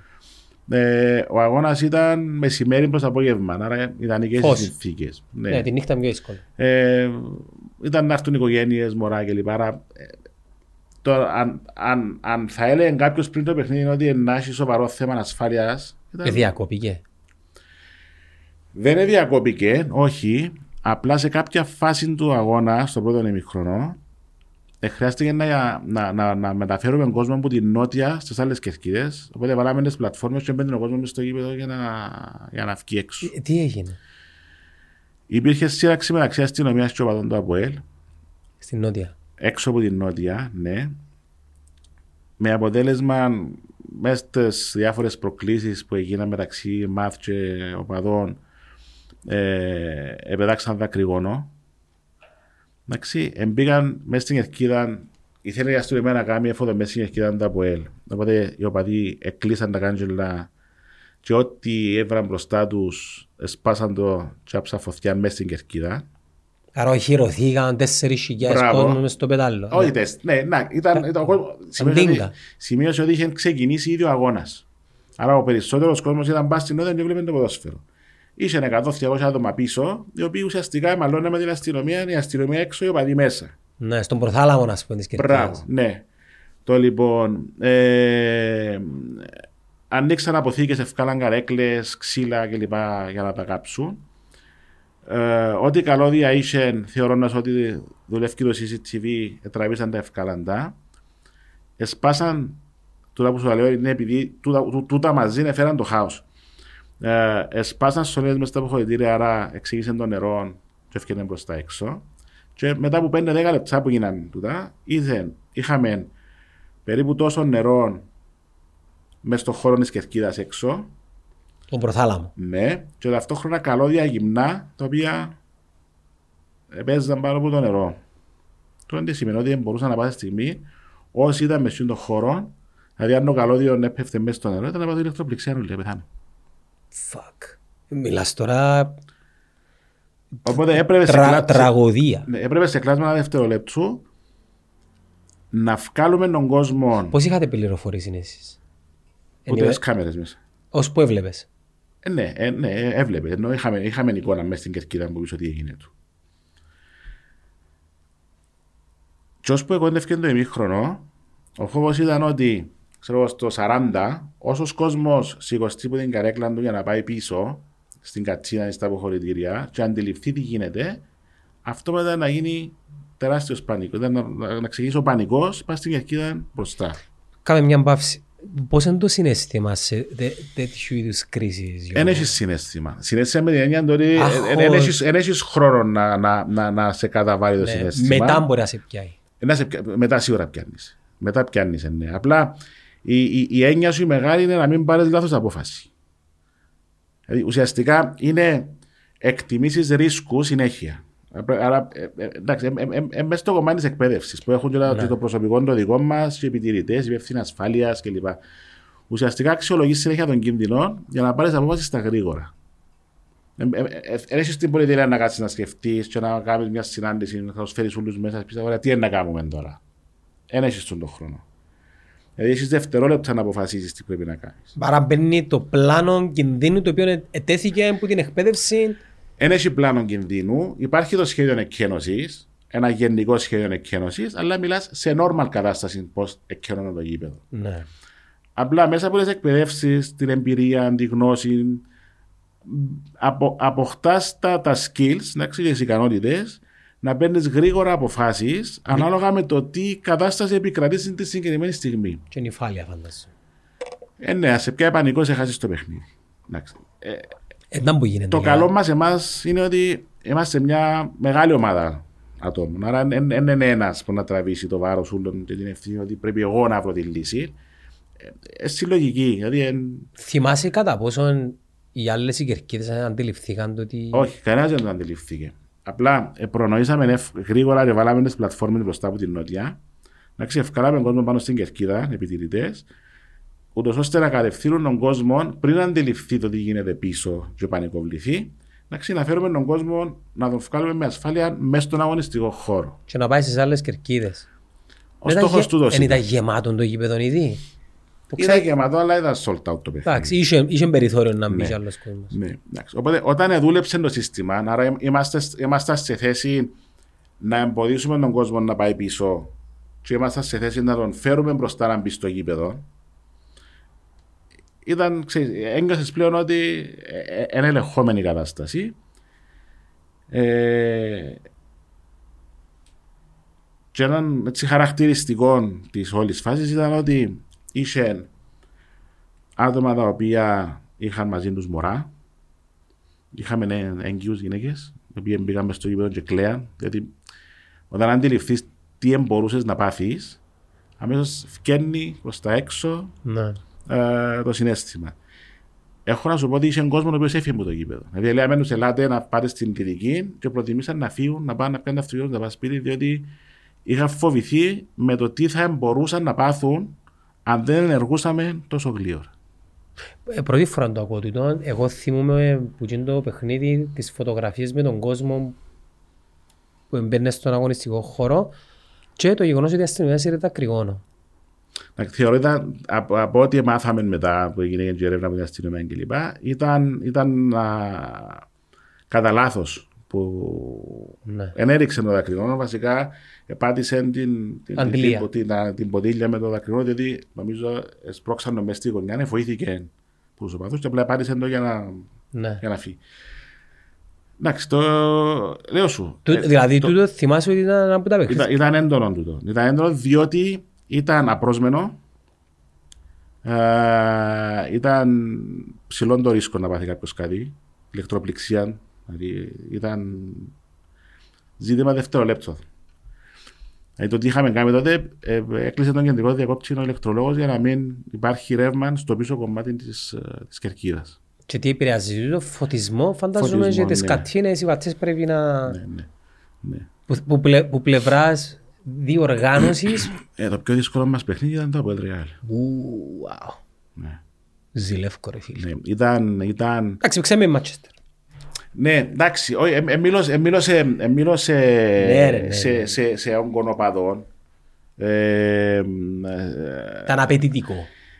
Ναι, ήταν απαιτητικό. Δηλαδή, θυμούμε κάτι νούμερα τρελά σε αριθμούς δημοσιογράφων που ήρθαν. Παίχτηκε, νομίζω το παιχνίδι είναι πήγε live ως, ως main παιχνίδι της αγωνιστικής σε σαράντα οκτώ, σαράντα οκτώ, σαράντα οκτώ χώρες, ενενήντα έξι χώρες. Ε, Πάρ' μας λίγο με εικόνα. Είχαμε συνεργείο για ζωντανή μεταδίδα να κάνει live commentary στο γήπεδο που Βραζιλία. Και, και ήσουν υποχρεωμένος να το παρέχεις. Ναι, βέβαια. Διότι τι σημαίνει, ότι επληρώσαν αρκετά εκατομμύρια για να μπορέσουν να καλύψουν live το παιχνίδι. Και που τούτα τα εκατομμύρια αποφελήθηκε και η ομάδα και το γασιμπί. Όχι, που τούτα τα εκατομμύρια αποφελήθηκε η UEFA. Α, ναι, μετά η UEFA έρχεται. Οπότε ναι. Η UEFA έρχεται μετά και κατανέμει ανάλογα. Δικαιολογεί το... βασικά ναι. τα ψηλά τα ποσά. Ε, ναι, ναι, ναι, ουσιαστικά.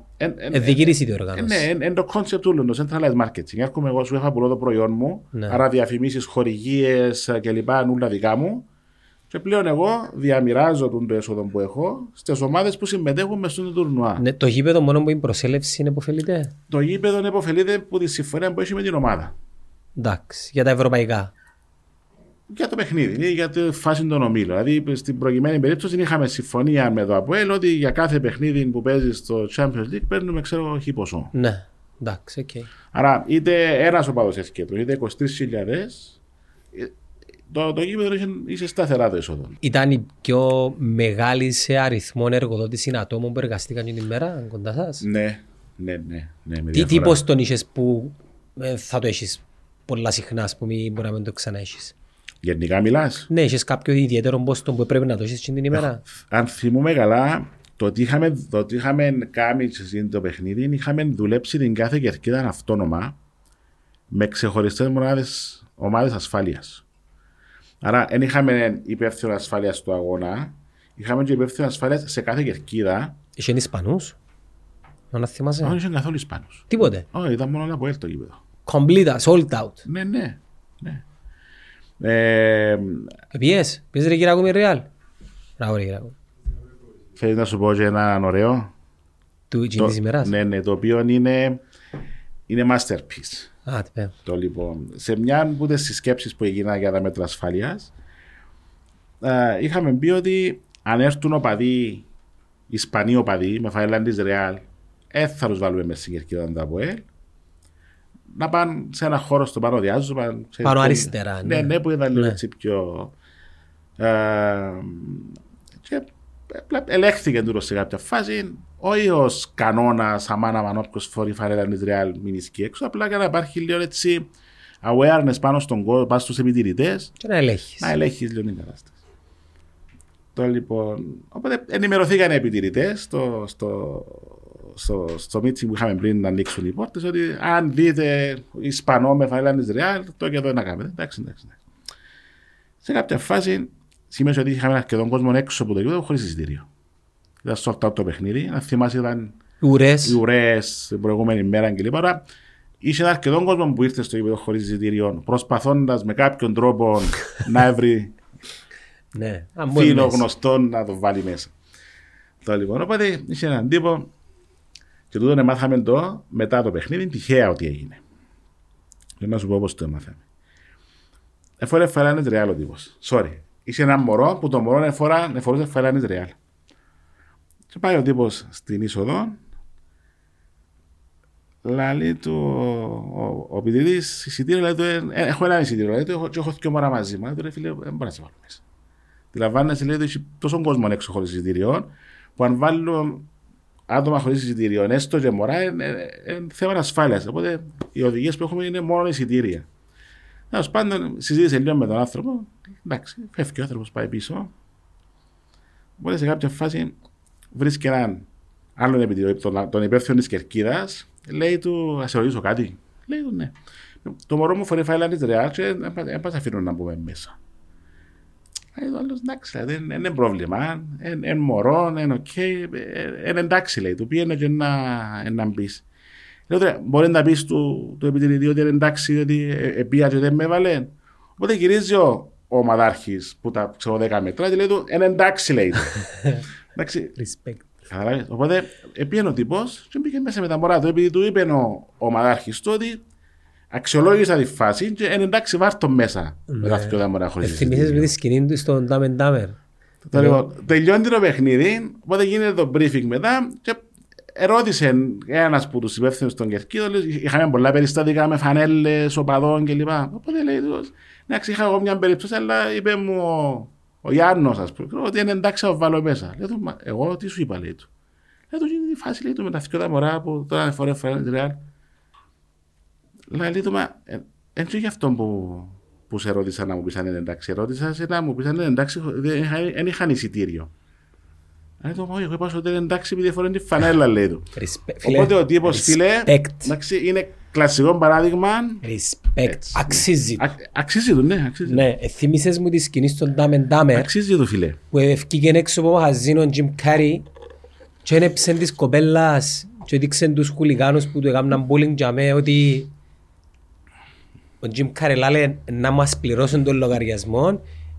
Οι κακοί, οι χουλιγάνοι έκαναν έτσι τάχα βαρτό δαιμόν λογαριασμό. Έτσι είναι. Και βασικά... Κάπως έτσι έγινε. Ναι, μπράβο. Well done. Κάπως έτσι έγινε. Φίλε, κοίτα, αν τα καταφέρεις να μπεις έτσι αγορά με όμορφων έξυπνων τρόπων, νομίζω αξίζει να... Σημείωσε όμως ότι σε εκείνον τον αγώνα δεν υπήρχαν τα... ο ηλεκτρονικός έλεγχος των εισόδων. Ήταν απλά επιτηρητές, εγώ έφυγαν εισιτήρια. Άρα ήταν, ήταν πιο εύκολο να ξεγελάσει το ναι. σύστημα. Ε, επικινδυνότητας με ομάδες που το εξωτερικό. Πολωνοί. Οι Γερμανοί θυμούμε. Ποια είναι η ομάδα έρθει, η Αρμίνια. Όχι η Αρμίνια. Oh. Ποια ομάδα έρθει. Ε? Εντάξει, η, η, πιο, η πιο μεγάλη. Η πιο μεγάλη. Η Φρανκφούρτη. Ναι, η πιο μεγάλη ζωή. Άιντραχτ. Θυμούμε τη Βόρεια Αγγλία ολοάσπρη. Wow. Αλλά κύριοι. Ναι. Απίστευτο. Φυσικά. Πουλήσατε τους μπύρες. Ναι. Γιατί ρε φίλε. No, no, με μηδέν αλκοόλ. Γιατί πίνουν οι Γερμανοί νον αλκοόλ μπύρα. Δεν ήξερα. Ξεπούλησαν ο κατσίνγκερς πάντως. Ακού να δεις τώρα η διαφορά όμως. Και τούτο είναι κάτι που έχουμε μέσα στην νομοθεσία και δεν εφαρμόζεται. Θέλεις να δεις πράγματα που δεν εφαρμόζουν. Ναι. Ένας θεσμός ο οποίος έπρεπε να, ισχύ, να, να, να ισχύει και δεν τον έχουμε. Δεν καταφέραν να τον, να τον εφαρμόσουν. Είναι ο θεσμός του Supporters Liaison Officer. Ες Ελ Ο λέγεται. Η Γερμανία είναι μάνα παστούδα. Ουσιαστικά είναι ο σύνδεσμος των οπαδών με τους υπόλοιπους φορείς. Ποιον οπαδών όμως? Τους οποιασδήποτε ομάδα. Δηλαδή κάθε ομάδα πρέπει να έχει τον Ες Ελ Ο της. Ναι. Εντάξει. Όταν ήταν να παίξει η Φραγκφούρτη στην Κύπρο και γίνεται η πρώτη συνάντηση ένα μήνα πριν, είχαν έρθει εκπρόσωποι της ομάδας, δηλαδή της Άιντραχτ της ίδιας, για να δουν τα αποδυτήρια, να δουν τους χώρους, να δούμε τα εισιτήρια, τις διαδικασίες μας, δημοσιογράφους κλπ. Είχαν μας πει ότι να φέρουμε ξέρω πόσες χιλιάδες Γερμανούς στο παιχνίδι και γι' αυτόν τον λόγο έχουμε μαζί μας τον Γιάννο και τον Γιώργο, οι οποίοι είναι η Ες Ελ Ο της ομάδας. Οπότε ουσιαστικά οι τύποι ξέραν τα πάντα για τους οπαδούς, που ήταν να ταξιδέψουμε την ομάδα στην Κύπρο. Ήταν συνέχεια ο συνδετικός κρίκος μεταξύ ασφάλειας του σταδίου και των οπαδών. Τα λεωφορεία, τι ώρα θα έρθουν, πώς θέλουν να περάσουν, ποια λεωφορεία να έρθουν πρώτα. Ενημερώναν τους οπαδούς τους συνέχεια τι θα κάνετε όταν πάρει στο γήπεδο, πού είναι να πάει το λεωφορείο, πού να σταματήσει το λεωφορείο, πόσους ελέγχους θα περάσετε. Ήταν συνέχεια έξω από την κερκίδα, άρα ο οπαδός βλέπει τους δικούς του ανθρώπους και δεν θα αντιδράσει εύκολα. Ναι.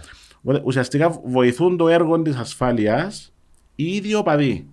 Έτσι νιώθεις και πιο οικία. Νιώθεις και πιο οικία. Δηλαδή σκέφτονται να πάεις εσύ στην Κύπρο και να βρεις πενήντα επιτηρητές και εκατό μαζίδες με τις ασπίδες μπροστά από την κερκίδα και να σε περιμένουν.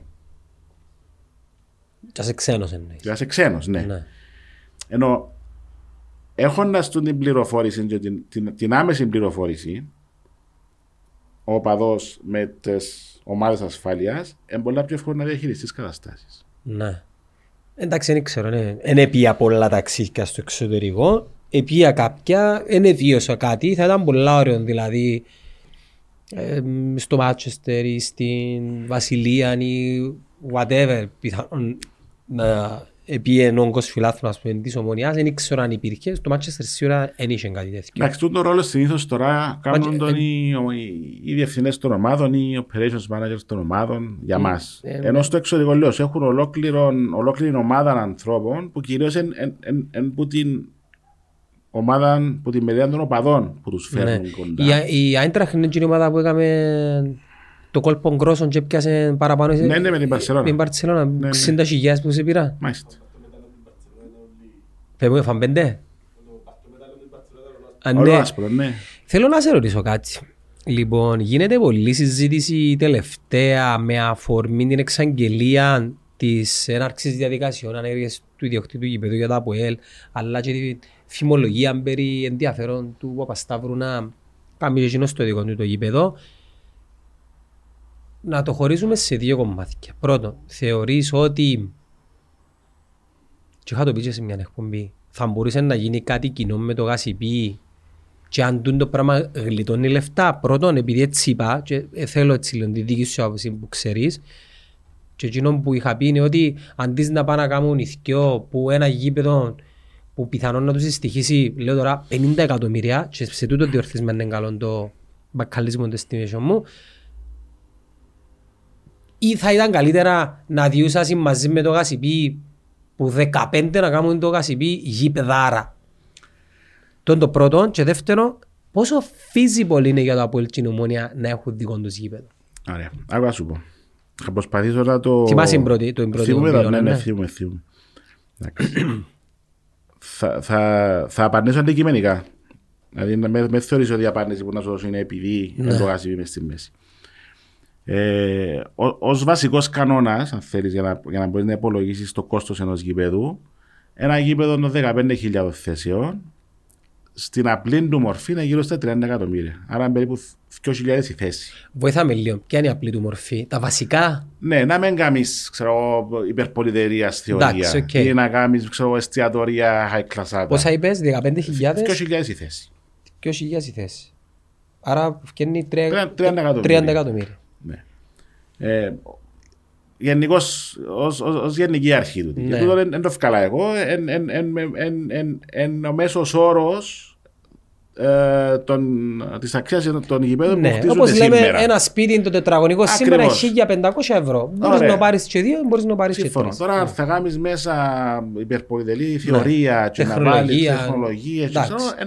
Άρα τριάντα εκατομμύρια για δεκαπέντε χιλιάδες θέσεις. Ναι. Χωρίς στεγαστρό, αν ξέρεις. Δεν ξέρω. Νομίζω μπορεί να είναι το στεγαστρό. Δεν έχει σημασία. Δεν έχει σημασία. Είναι τριάντα με τριάντα πέντε. Δηλαδή θα αλλάξει διαφορά στον τρόπο που θα προσεγγίσεις το project κάμνο ιδιόκτητο γήπεδο. Πάνω σε αυτήν την εξίσωση, για να δεις κατά πόσο είναι βιώσιμο που λες, κατά πόσο είναι βιώσιμο να κάνει η μια ή άλλη ομάδα γήπεδο, πρέπει να έρθει να υπολογίσεις τα έσοδα του. Και μάλιστα να απολογίσεις τα έσοδα του με, με γνώμονα ότι θα παίζεις δύο φορές το μήνα μες στο γήπεδο. Δεν θα παίζεις παραπάνω. Ναι. Εγώ είχα απολογίσει τρεις, αλλά τέλος. Εντάξει, είναι δύο εν τρία. Εντάξει, οκ. Okay. Ή ξέρω εγώ εν τριάντα το χρόνο, εν τριάντα τη, τη, τη, τη χρονιά. Ναι. Που λίγο πολλά τόσα αυκένει. δυόμισι παιχνίδια το μήνα. Mm-hmm. Με average θεατές οκτώ χιλιάδες. Άρα, τυχαίων των νούμερων τώρα, οξάει... Δεν τόσα εννοώ ο μέσος όρος περίπου. Το ΑΠΟΕΛ της Ομόνοιας. Ναι. Εντάξει, okay. Εντάξει, άρα οι Ομόνοιες το ανάμιση φοράνε το γήπεδο. Άρα ε, λέω συντηρητική η ε, συντηρητική προσέγγιση. Που λέω, ναι. Ναι. Ουσιαστικά βάλεις τα έσοδα σου. Ναι. Άρα έχω έσοδα από τα εισιτήρια. Έσοδα από τους χορηγούς. Ε, περισσότερο το κατ φαντάζομαι μάλλον είναι δικό σου το γήπεδο. Γιατί όμως να είναι περισσότερο. Δεν ήξερα εσύ να μου πεις. Το ΓΑΣΥΠΗ... Δεν θα έπρεπε να είναι περισσότερο. Και όταν που κάνουν οι περισσότεροι λάθος, πας στους υπολογισμούς τους, είναι ότι έρχονται και λένε ότι αν φύγω που το γήπεδο που παίζω τώρα, αν φύγω που το ΓΑΣΥΠΗ πες, και πάω να κάνω δικό μου γήπεδο, να γλιτώσω τις δέκα χιλιάδες το παιχνίδι που μου στοιχίζει ο ΓΑΣΥΠΗ. Mm-hmm. Ωραία, πες εγλίτωσες τις.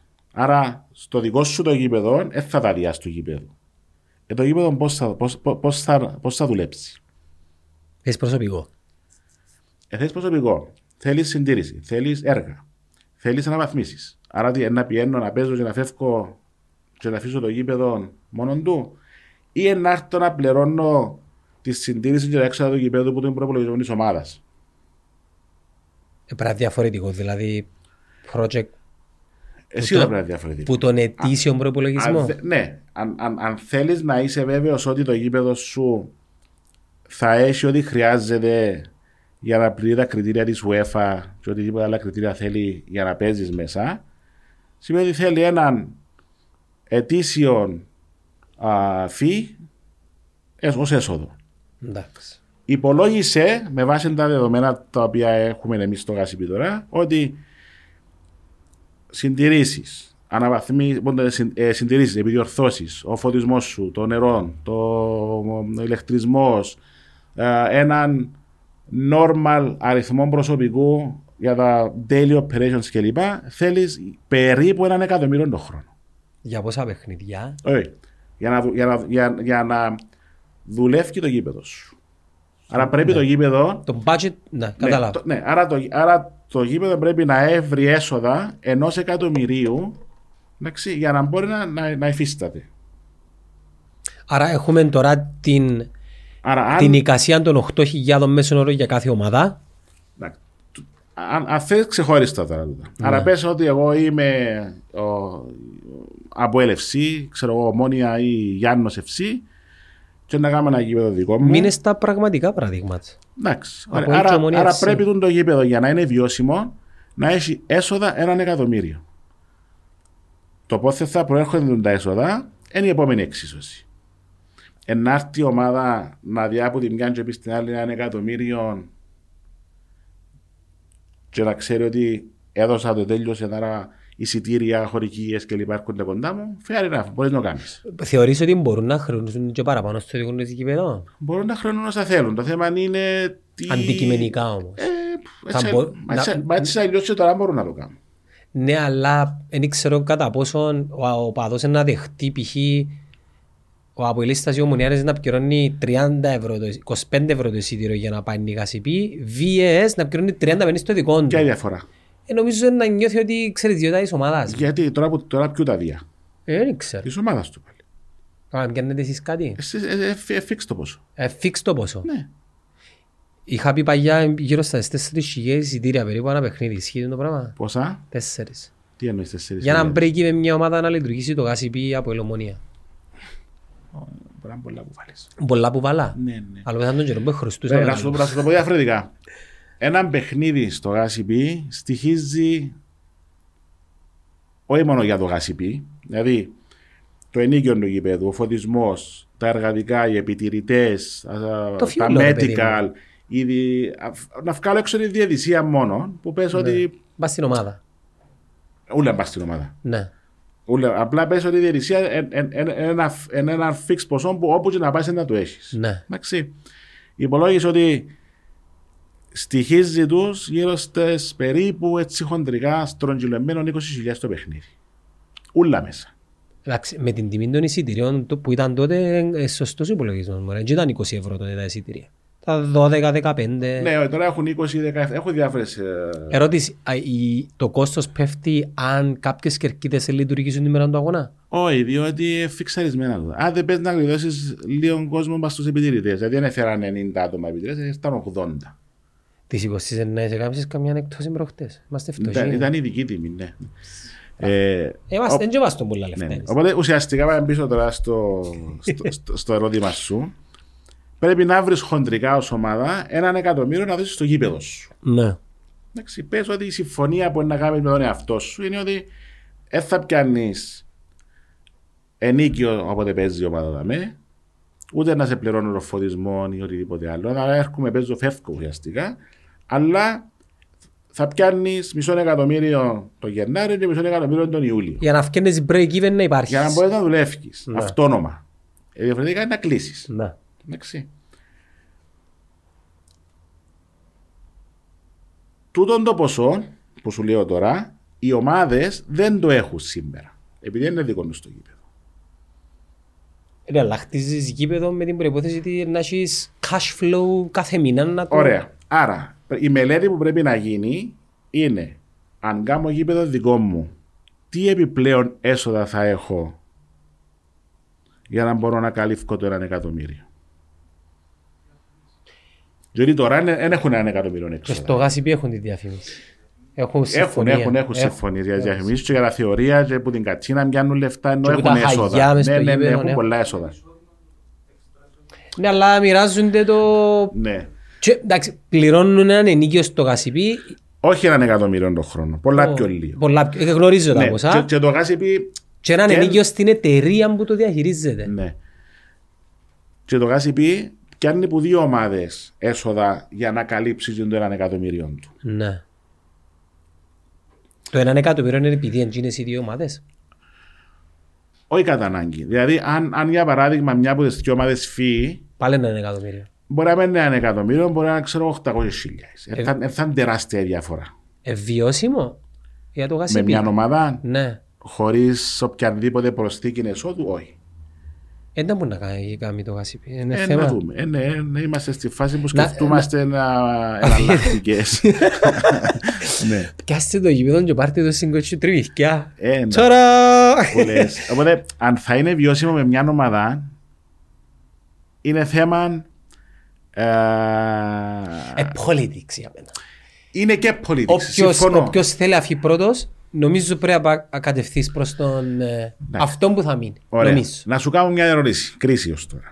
Ναι. Πες ότι ο πρώτος που να φύγει είναι το ΑΠΟΕΛ. Ναι. Εντάξει. Το είκοσι έξι είπε ο πρώτος μας είναι ένα γήπεδο. Έμπορε, το είκοσι εννιά είναι ένα γήπεδο. Δηλαδή αν όντως, αν όντως να πάει all the way να το κάνει, το είκοσι εννιά είναι ανετοίμο. Ναι. Που το διάρρεσε στο ΓΑΣΥΠΗ έτσι μια πενταετία να έβρενε εναλλακτικές λύσεις. Ναι. Εντάξει. Υπάρχουν σκέψεις, υπάρχουν διάφορες σκέψεις, αλλά ακόμα σε επίπεδο συμβουλίου, ενώ είναι κάτι χειροπιαστό. Δεν θα κλείσει το ΓΑΣΥΠΗ. Γιατί του χρόνου ο ΓΑΣΥΠΗ κλείνει εκατόν τριάντα χρόνια ζωής. Δεν έκλεισε όταν εφιαντζήθηκε, δεν θα κλείσει ούτε τώρα. Έτσι είναι παραπάνω από έναν απλά γήπεδο. Να βρούμε τρόπους να επιβιώσουμε. Μιλούμε επιχειρηματικά. Επιχειρηματικά, ναι, να επιβιώσουμε, δεν θα κλείσουμε. Σίγουρα δεν είναι το που θέλουμε, σίγουρα είναι κάτι ευχάριστο, αλλά να βρούμε τον τρόπο να επιβιώσουμε. Έφυγε ο πρόδρομος. Ναι. Μηνίσκει μια ομάδα, άρα αυτόματα, άρα αυτόματα φεύγοντας η μια, μηνίσκει άλλη. Άρα μπορεί να έρθει καλή στρεμμένα, σου πει ακουαρείς, πλέον είμαι μόνος μου, θα έρθω να επενδύσω. Να έχει παραπάνω leverage πάνω στις διαπραγματεύσεις της λογικά, θα θέλει κάτι έτσι πιο αποκλειστικό. Να έχει σίγουρα παραπάνω leverage, σίγουρα θέλει κάτι πιο αποκλειστικό. Αλλά δεν σημαίνει ότι η ζήτηση να πιάσει επειδή είναι μόνη της. Είναι να πρέπει και ο ΓΑΣΥΠΗ να φροντίσει να διασφαλίσει τα έσοδα που πρέπει να διασφαλίσει για να, για, για να, για να ερώτηση, παραμείνει βιώσιμο. Ερώτηση, πας στην κομμεντά σου. Με τριάντα εκατομμύρια που μισάρικα γίνησκεται καντήλα το ΓΑΣΥΠΗ πιστεύκες. Είναι ευχαριστώ γήπεδο βέβαια. Ναι. Ε, ε, ε, είναι μια λύση που εισηγηθήκαμε. Κάμνη μου νόημα το πράγμα. Δεν ξέρω. Πόσο μάλλον και οι δυο μας. Ναι, ναι, ναι μα, μα, μα, η λογική του το λέει. Αλλά έπαιξε και εσύ θέμα politics. Έχει και άλλα πράγματα στο να θέλει να κάνει μια ομάδα γήπεδο δίκων. Εντάξει, υπάρχουν και τα θετικά, να μιλάμε μπελάρες. Ναι, έχει πολλά θετικά. Ναι. Το θέμα είναι να τα, να, να τα υπολογίσεις και τα καλά και τα κακά και να δεις κατά πόσο κέρδεις που πάνε. Μα στο τέλος της ημέρα έναν παιχνίδι αριθμό. Ε. Ο οικονομικός ναι. διευθυντής του κάστοτε γήπεδο να κάτσει να πει εν ωραία, μια χαρά. Πριν, θεωρώ ότι έκαναν το. Ναι. Δηλαδή, για να πούνε ότι it's a go, θεωρώ ότι έγινε μια σοβαρή μελέτη με σωστούς αριθμούς, σε βάθος χρόνου, με σενάρια διάφορα, εντάξει, για να δεις τι μπορεί να πάει στραβά και τι δεν μπορεί να πάει στραβά ή πόσον, πόσον, πόσον μακριά μπορώ να φτάσω σε αυτό το project. Ναι. Ας το αντιστρέψεις όμως. Αν δεν πετύχει, τι, τι, τι σημαίνει. Δηλαδή πες ότι έφυγε το ΑΠΟΕΛ, έμεινε η Ομόνοια, έκαμε συμφωνία με το ΓΑΣΥΠΗ μακροχρόνια. Άρα έχει ένα γήπεδο έτοιμο να απλά βελτιώνει εδώ, χωρίς να πληρώσει ξέρω, τριάντα πέντε εκατομμύρια. Εντάξει, το τριάντα πέντε εκατομμύρια είναι, τον, είπαμε, είναι τον, το ελάχιστο κατά κάποιον τρόπο. Εν το, θεωρώ ότι κάπου για μένα. Εν το ρεαλιστικό. Εντάξει, γνωρίζοντας εμάς τους Κυπραίους και περνώντας ως παράδειγμα το τελευταίο γήπεδο το οποίο χτίσει στη Λεμεσό, να βάλεις και έναν είκοσι τοις εκατό απόκληση προς τα πάνω. Εξαρτάται ποιος το χτίζει, αν είναι το κράτος ή αν είναι διόρις επενδυτής. Ε, θεωρείς ότι αν το γήπεδο, αν το δικό του γήπεδο ενάσχει τις τις αποκλήσεις πάνω στο budget που είχε το γήπεδο της Λεμεσού, no chance. Ε, σε, σε τέτοιο βαθμό νοεί. Καταρχήν, να κάνεις έναν πλάνο και να είναι δεκαπέντε χιλιάδες οι καρέκλες, είναι δεκαπέντε χιλιάδες και στην πραγματικότητα. Ναι. Ε, ε, θα κάνεις τις, τα λάθη που κάνεις για το γήπεδο της Λεμεσού. Ε, το πιο σοφό για το ΑΠΟΕΛ και για το ποιον ΑΠΟΕΛ, εντάξει, ειδικά για το ΑΠΟΕΛ, που γνωρίζουμε ότι υπάρχει μια συζήτηση, είναι Είναι κατά πόσο συμφέρα το σπάσεις σε δύο στάδια. Πρώτα κάνουμε το τούτο και μετά βλέπουμε. Τι εννοείς, να κάνει τι, να το κάνει πιο μικρό και να το μεγαλώσει μετά.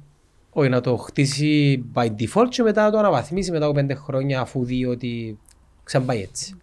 Έκαμε το Ιάκ έτσι. Και πού της ευκήγε.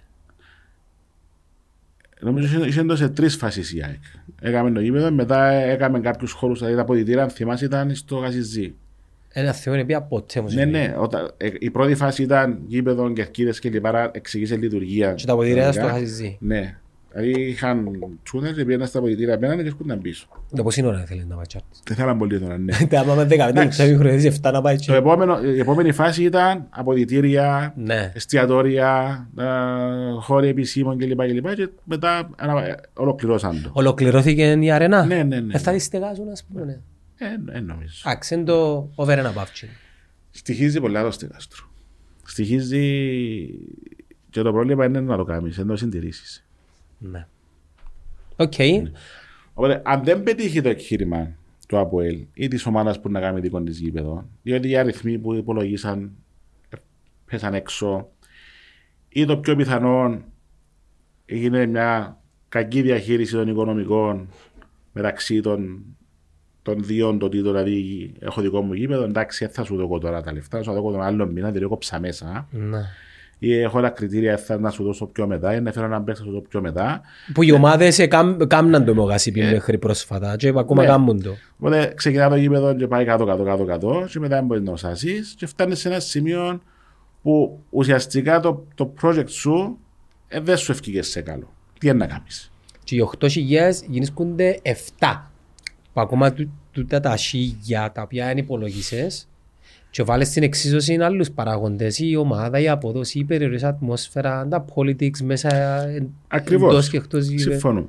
Άρα αυτόματα κοινός που έμεινες στο Γασιπί, ο οποίος δεν χρειάστηκε να πληρώσει τριάντα πέντε εκατομμύρια για να κάνει γήπεδο, αλλά δύο με τρία με τέσσερα εκατομμύρια. Τόσα μόνο χρειάζεται. Ε, πόσα να θέλεις να θέλεις στο Γασιπί να κάνεις state of the art. Μα μόνο. Ε, ναι. Δεν πάσουν τριάντα εγώ. Όχι, πάρα πολλά. Όχι, είναι πάρα πολύ νότσιας. Μιλούμε και για περιβάλλον χώρους. Άντε, είναι τέσσερα πέντε, είναι πέντε έξι. Πού είναι τα τριάντα πέντε. Είναι μεγάλο πολλά το Γασίπι για τις ομάδες πλέον έτσι. Είναι μεγάλο. Γιατί είναι μεγάλο.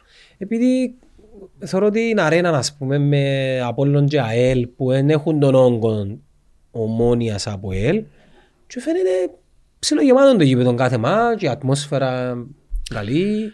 Δεν θα γεμώσεις ένα γήπεδο είκοσι τρεις χιλιάδες συχνά, αλλά άμα φέρεις δέκα με δέκα χιλιάδες είναι έδρα. Είναι έδρα, ναι, με νομμένο ότι είσαι και οργανωμένος. Ναι, σε έναν παιχνίδι των δέκα με δέκα χιλιάδες, αν, αν πάει να σταθείς μες στον αγωνιστικό χώρο, τώρα που ξεκινά το παιχνίδι, νι, νιώθεις ότι πάεις. Παλέτε. Ναι, γιατί είναι η κερκίδα.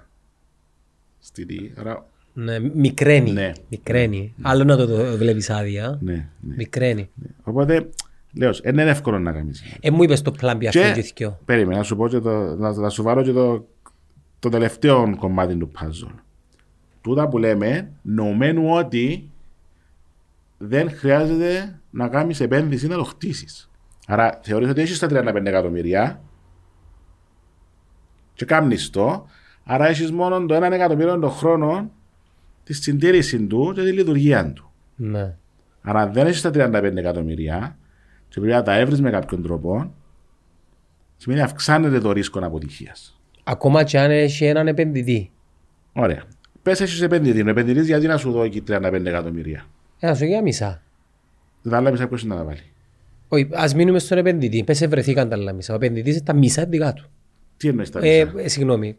Εξαρτάται εσύ, ε, ε, Έχει πλαίσιο το πώς να έρθει ένας επενδυτής, δηλαδή funding ο ξα... συνδιαχείριση, πώς είναι. Εξαρτάται τι θέλει επενδυτής. Ε, Ποια στη βασική ουσία, να έρθει ο όρας όσο τριάντα πέντε εκατομμύρια για να κάνεις γήπεδο. Άρα funding. Ωραία, γιατί να σου τα δώσω. Για να πιάω πίσω. Πώς. Πρώτο. Πώς. Dividends, ξέρω εγώ. Πώς. Ε, θα θέλεις έσοδα από το γήπεδο. Κάνω μια επένδυση. Για... Μπορώ να το κάνει leasing με έναν ψηλό ναι. τύπου ενοικίο. Ωραία. Άρα τι σημαίνει. Ότι πρέπει να διώρει ένα εκατομμύριο στο γήπεδο μου για να δουλέψει και πρέπει να σου δω και το dividend το δικό σου. Ναι. Και το άλλο το ποσό έρχεται από άλλους επενδυτές και πιθανό δάνειο. Άρα αυξάνεις τα έξοδα σου πάλι. Τα οποία είναι fixed. Τα οποία εντάχεις. Ναι. Και τα οποία είναι fixed. Είναι και με το κλειδί στο ναι, χέρι ναι. να ανοίγουν. Να έρθει κάποιος να επενδύσει σε νέο γήπεδο, προφανώς θέλει να, να πιάει τα λεφτά του πίσω. Στα δέκα χρόνια, στα δεκαπέντε χρόνια, δεν ξέρω πώς να σκεφτεί. Εντάξει, έχει διάφορους τρόπους. Άρα να, να πρέπει πιθανόν να σου δεσμεύσει έσοδα. Μπορεί να σου πει να δεις τα τηλεοπτικά σου δικαιώματα για τα επόμενα δέκα χρόνια θέλω να έρθουν κοντά.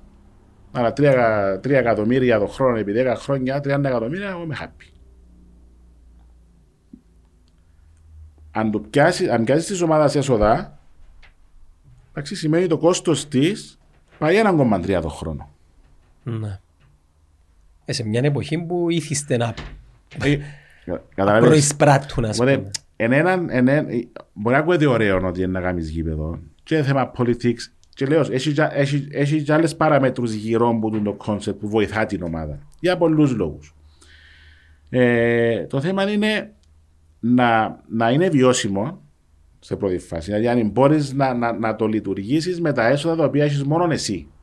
Ναι. Ε, λέω σου, τώρα το ΓΑΣΥΠΗ έχει τις πιο μεγάλες ομάδες της Κύπρου. Τούτο που λένε για συναυλίες και τούτα όλα. Πόσες συναυλίες να κάνεις τον χρόνο. Να κάνεις πάτε και το καλοκαίρι. Πόσες συναυλίες γίνονται στην Κύπρο γήπεδου. Έγινες σκούντ.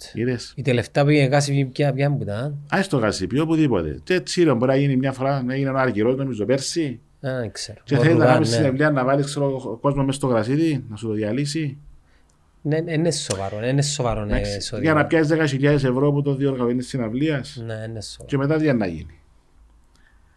Και είναι το all day experience, το everyday experience. Ωραία. Ένα σου φέρει έναν έσοδο. Δηλαδή η μαγιά σε ένα γήπεδο είναι να μπορείς να δημιουργάσει έσοδα πέραν των δυο τριών αγώνων που έχεις μέσα στο μήνα. Ναι.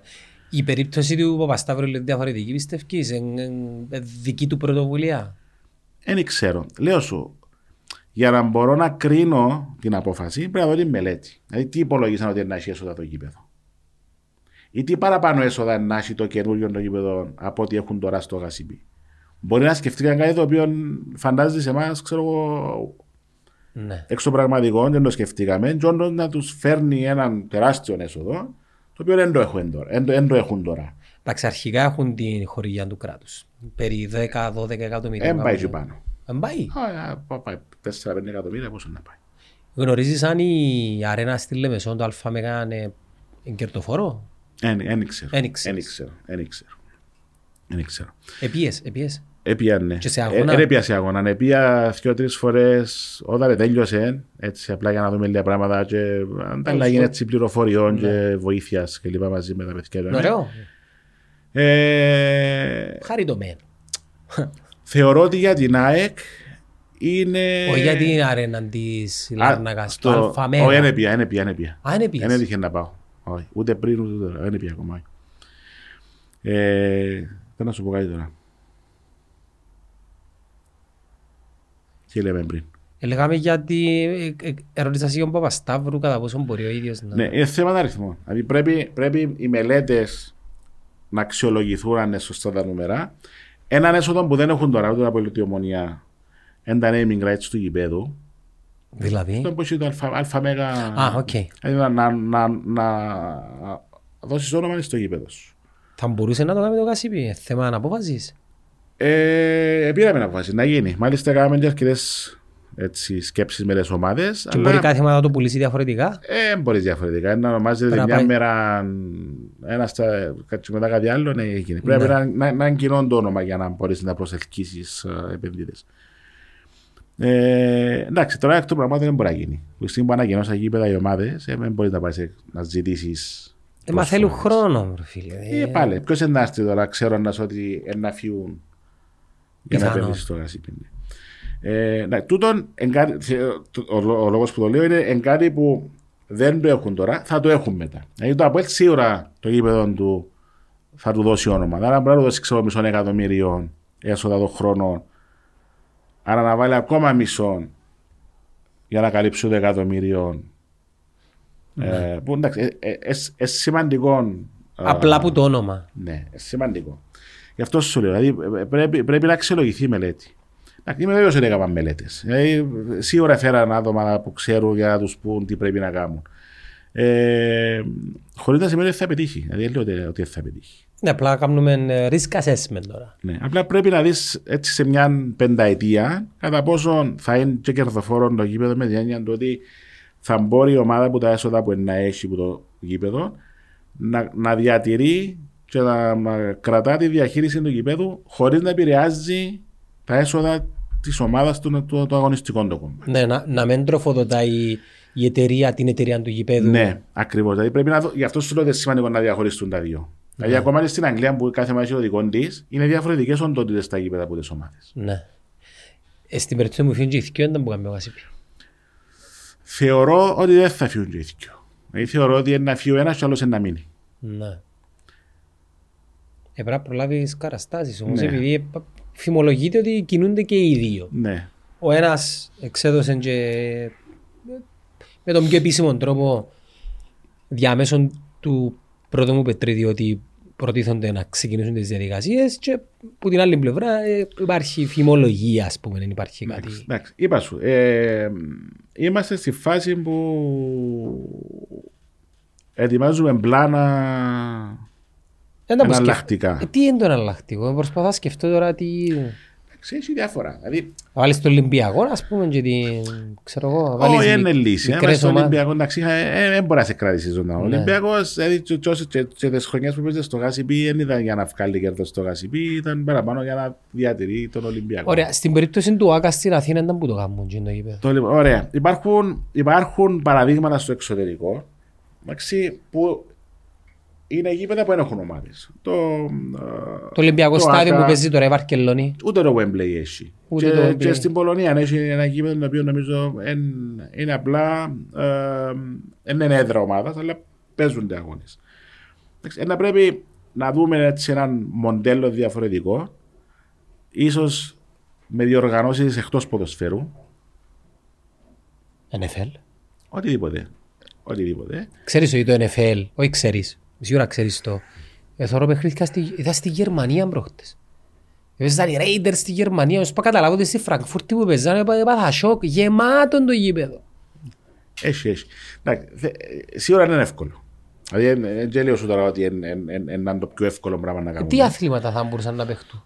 Δεν ξέρω. Rugby, εν εφ ελ. Μπορεί να είναι άλλες εκδηλώσεις, μπορεί να είναι entertaining πράγματα, μπορεί να είναι. Πρέπει να σκεφτούμε λίγο έξω από το κουτί. Ναι. Αν έρθει εκείνη η ώρα, σίγουρα πριν να έρθει εκείνη η ώρα. Αλλά να θεωρώ ότι οι επόμενοι μήνες είναι πολύ σημαντικοί για μας. Έτσι θα βάλουμε λίγο τα πράγματα κάτω. Αλλά λέω σου, ε, το Γάσιμπι θα κλείσει εκατόν τριάντα χρόνια του χρόνου. Άντεξεν.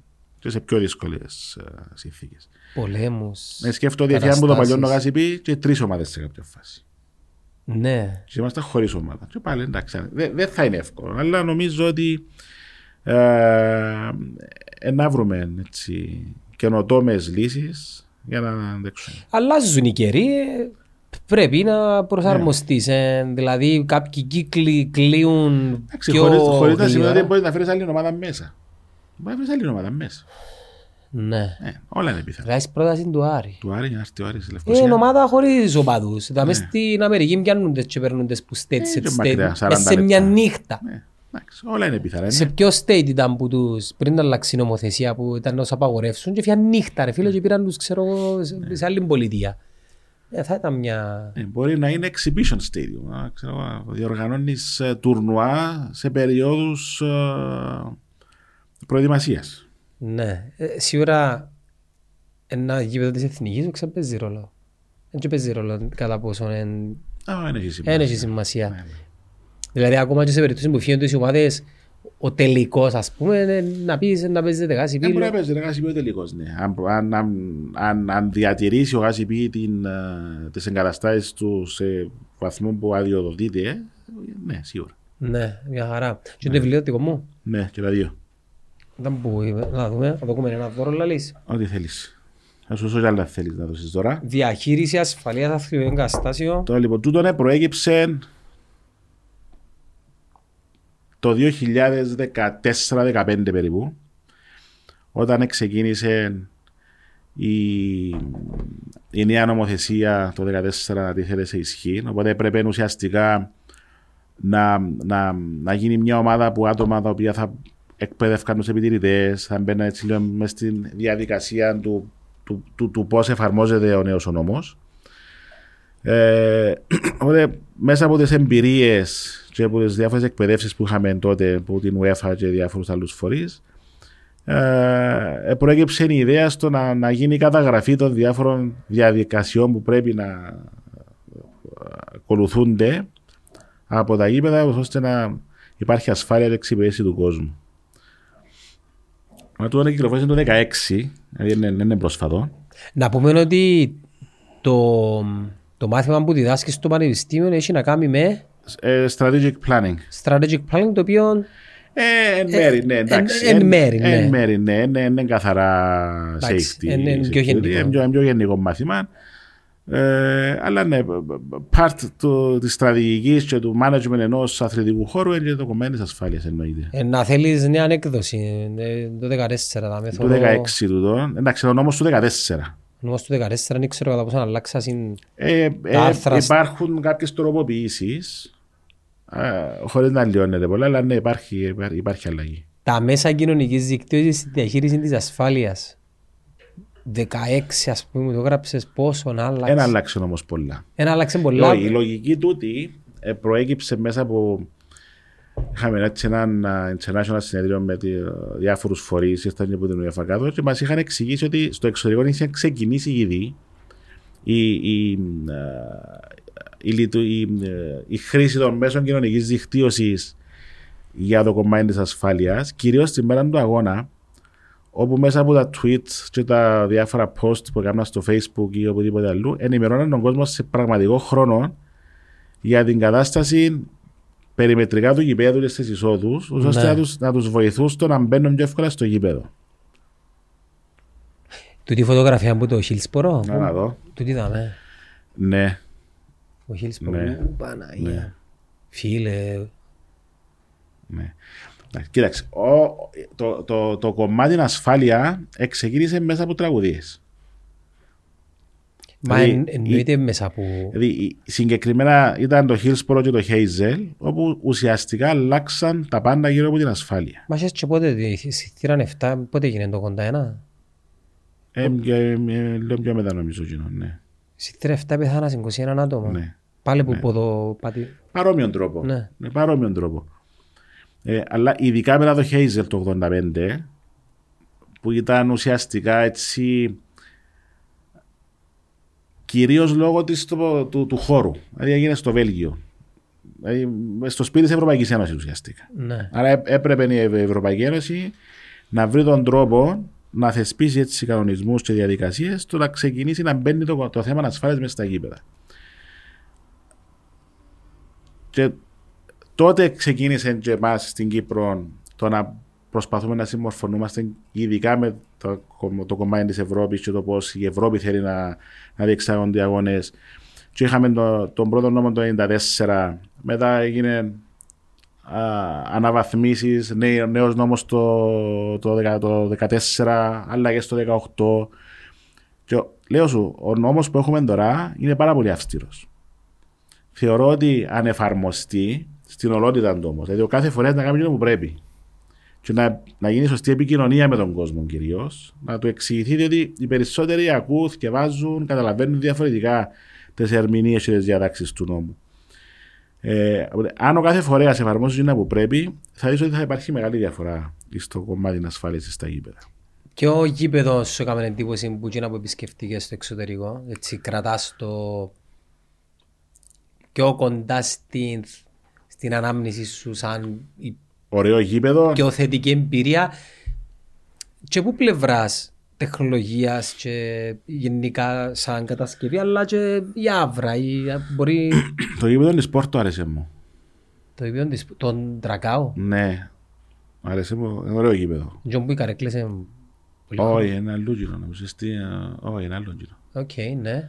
Πόσο ε, μεγάλο είναι τον Τρακάο, αρκετά, ε, αρκετά μεγάλο. Ναι, αρκετά μεγάλο, ναι. Ε, και το Περναμπέου, αύριο γήπεδο. Το παγιόν τον Περναμπέου. Ναι, ναι, φαντάζομαι τώρα πρέπει να είναι... Δεν είναι τώρα, είδα βίντεο και έπαθα πλάκα. Έπαθα πλάκα. Ναι. Φωτίζεται από έξω, ναι. Είναι digital, κοινωνούλον το, είναι... Τα λούκοπολ, ξέρω εγώ. Ναι, ναι, ναι. Είναι όπως της σφαίρα. Είναι, όχι. Ούτε όπως της Μπάγκερ που αλλάζει χρώμα. Ναι, ναι. Εντάξει, μπράβο. Ξέρω ότι το γήπεδο στον Περναμπέου φεύγει το. Το γρασίδι. Το γρασίδι, βγαίνει έξω, που πάνω κλεί. Ναι, διότι αν έμεινε το πιάνει ο ήλιος. Γι' αυτό που φέρανε τώρα στη Λεμεσό τα φώτα. Τεχνητά φώτα για το γρασίδι. Ναι, ναι. Εν τότε υπολογίσαν το πράγμα. Ε, υπολογίσαν το, ναι, ξέραν το από την αρχή. Α, απλά τώρα έγινε νο... ναι. Μια χαρά. Ναι. Καλύψαμε το όλα, Γιώργαρα μου. Νομίζω, ναι. Εξεκίνησε η ακαδημαϊκή σου χρονιά, ναι. Όχι, Φεβράρι ξεκινούμε. Φεβράρι. Με το καλό. Ε, θα σε ακολουθήσω φέτος. Να κάνω ένα διαλύματάκι, αν και αρέσκει μου πολλά. πολλά ε, Ε, ε, με παίρνει ο χρόνος, αλλά σου εύχομαι καλή αρχή στην ακαδημαϊκή σου χρονιά. Καλύτερους βαθμούς είσαι στα παιδιά, που τους βαθμολογάς. Ότι καλύτερο γενικά με το γάσιπι, το οποίο εντάξει, με αυτά και με αυτά ρε φίλε, είναι το γήπεδο το Λευκοσιάτη. Το γάσιπι θυμούμε το πρώτη φορά όταν το είδα, έφευκα από ένα παιχνίδι που το παλιόν το γάσιπι. Δεν φτάσατε παγιό γασίπι εσείς και όπως εφεύγεις που την κεντρική και πάεις προς την έξοδο και από το πάρκινγκ αριστερά είχε ένα δωματιούι που είχε βιτρίνα και βλέπεις τη μακέτσα του γασίπι. Μα τότε ρε φίλε, μεγαλώνοντας... Ποια χρόνια, πότε μιλάς? Φίλε, πρέπει τα δεκαετία του ενενήντα ήταν τη μακέτσα πρώτη φορά. Εντάξει, υπολόγισε ότι νομίζω η μακέτσα είναι το ενενήντα επτά. Ε, άρα κάπου και αμέ. Τα παιχνίδια παίχτηκες το γασίπι και έφευκα και είδα το, είδα το, θυμούμε το. Σε ένα δωματιού είναι αριστερά. Δεν είχε ομάδες τότε στο γασίπι. Μήπως έκαμασαν κάποια βελτιωτικά έργα στο Μακάριον και πρέπει να παίξουν οι ομάδες. Είχε ομάδες δεύτερης κατηγορίας στο γασίπι. Θυμούμε μια περίοδο το Μακάριον είχε πρόβλημα και μεταφέρθηκε η Ομόνοια και το ΑΠΟΕΛ και παίζανε στο παγιόν το γασίπι. Θυμούμε το εκατό τοις εκατό. Θα το ψάξουμε. Μαντέλα εφέκτ τώρα έχουν πάρει, δεν είδα ποτέ το πράγμα να πούμε. Και θυμούμε είδα την μακέτσα, δεν είμαι πελάνης το, είδα την μακέτσα, άσπρη, ναι. Την οποία μακέτσα είδα την όταν έρθα στο γραφείο σου ξανά. Ναι, αλλά γίνεται να τα θυμούμε. Λοιπόν, και γιατί το λαλούτο, ναι, ήταν οι ρομαντικές, οι ρετρό εποχές του παγιού του ποδοσφαιρού, στο μετέχνιο του ερασιτεχνισμού με τον ημιεπαγγελματισμό και ξαφνικά Ε, γίναν τα εγγένεια του γασιπί, πρώτο μάτς από Ελ-Ομόνοια νομίζω. Οκτώβριο του ενενήντα εννιά, ναι, από Ελ-Ομόνοια. Ναι, και εμείς σαν Κυπρέοι, δεν έπαιζαν οι ομάδες μας στο εξωτερικό. Μια φορά δεν έπαιζαν, δεν ταξιδεύκαμε. Ήταν η πρώτη εμπειρία που μπήκαμε στο γασιπί και ήταν, ξέρεις, ήταν επιβλητικό. Το, το, το, το καινούριο... Ε, πάντα καλό. Πάντα καλό, ναι. Ναι. Ναι. Μα νομίζω να ρωτήσεις και τους... Και ο παγιούς τώρα νομίζω μες στην καρδιά τους έχουν το παγιόν, το γάσιπι και το μακάριο, είτε καλό είτε... Το, το γάσιπι είπαμε, είναι μόνο ποδόσφαιρο. Δηλαδή σκέφτομαι ότι του χρόνου θα κλείσει εκατόν τριάντα χρόνια ζωής ο Σύλλογος. Να πούμε ότι ο Σύλλογος διατηρεί το τμήμα της, ε, του στίβου ακόμα ή... Μα, είναι, μα ο γάσιπι είναι στίβος. Είναι στίβος, ναι, αλλά είναι Σύλλογος. Εντάξει, πο, πολλοί νομίζουν ότι ο γάσιπι είναι κρατικό ή νομίζουν ότι ανήκει στον ΚΟΑ. Όχι, ο γάσιπι είναι σύλλογος. Ξέρουμε τι είναι το γάσιπι, μας ενημερώνει ο Κωστής κάθε τρεις μήνες. Ο Κωστής ξέρει. Φίλε, ο Κωστής ξέρει να μου παίζεις στο γάσιπι. Ε, νομίζω όλη η Κύπρος ξέρει τι γίνεται στο γάσιπι. Ουσιαστικά ο γάσιπι είναι γυμναστικός σύλλογος, ο οποίος ασχολείται με στίβο. Παγκύπρια. Γυμναστικός σύλλογος στα Παγκύπρια, ναι. Οπότε η, η, η, ο ρόλος ύπαρξης του, δηλαδή ο λόγος ύπαρξης του γασιπί είναι ο κλασικός αθλητισμός. Ναι. Ένας από τους έξι γυμναστικούς συλλόγους της Κύπρου. Το κομμάτι του ποδοσφαίρου και οτιδήποτε άλλο έχει σχέση με ποδόσφαιρο, είναι απλά πηγή εισόδου για το σύλλογο για να διατηρεί τις ακαδημίες του Στίβου που έχουμε αυτή τη στιγμή γύρω στα τριακόσια μωρά. Ναι. Και τις ομάδες του Στίβου με αθλητές οι οποίοι πάνε σε Ολυμπιακούς και κάνουν τη χώρα μας γνωστή. Οπότε ο Στίβος για μας είναι, είναι η ουσία. Ωραία, να σε ρωτήσω, επειδή αρέσει και μου να απολαμβάνω την, να πάμε έτσι λίγο να το κλείσουμε με ερωτήσεις οι οποίες πιθανόν ο Γυμναστικός Σύλλογος Παγκύπρια είναι άρρηκτα συνδεδεσμένος και με την ε, σύγχρονη ιστορία της Κύπρου. Ε, και όχι μόνο τη σύγχρονη. Ε, σύγχρονη... Και με τους αγώνες. Ναι. Εννοώ, ναι. Του, τούτον όλων που λέγεται ότι ανήκει στο φάσμα της δεξιάς και ε, το, της πιο εθνικόφρονης προσέγγισης. Υ, υπήρξαν όντως σαν ε, σημείο αναφοράς. Σήμερα πώς αλλάζει. Άκου να δεις. Συγγνώμη, η... εγώ μπορώ να γίνω μέλος του ΓΑΣΥΠΗ. Ναι, ναι, μπορείς και εσύ να γίνεις μέλος του ΓΑΣΥΠΗ. Όποιος θέλει, όποιος θέλει μπορεί να γίνει μέλος του ΓΑΣΥΠΗ. Έχει αριστερόφροντες ανθρώπους οι οποίοι είναι μέλη του ΓΑΣΥΠΗ. Έχουμε, ναι, αριστερούς που είναι μέλη του ΓΑΣΥΠΗ. Ναι.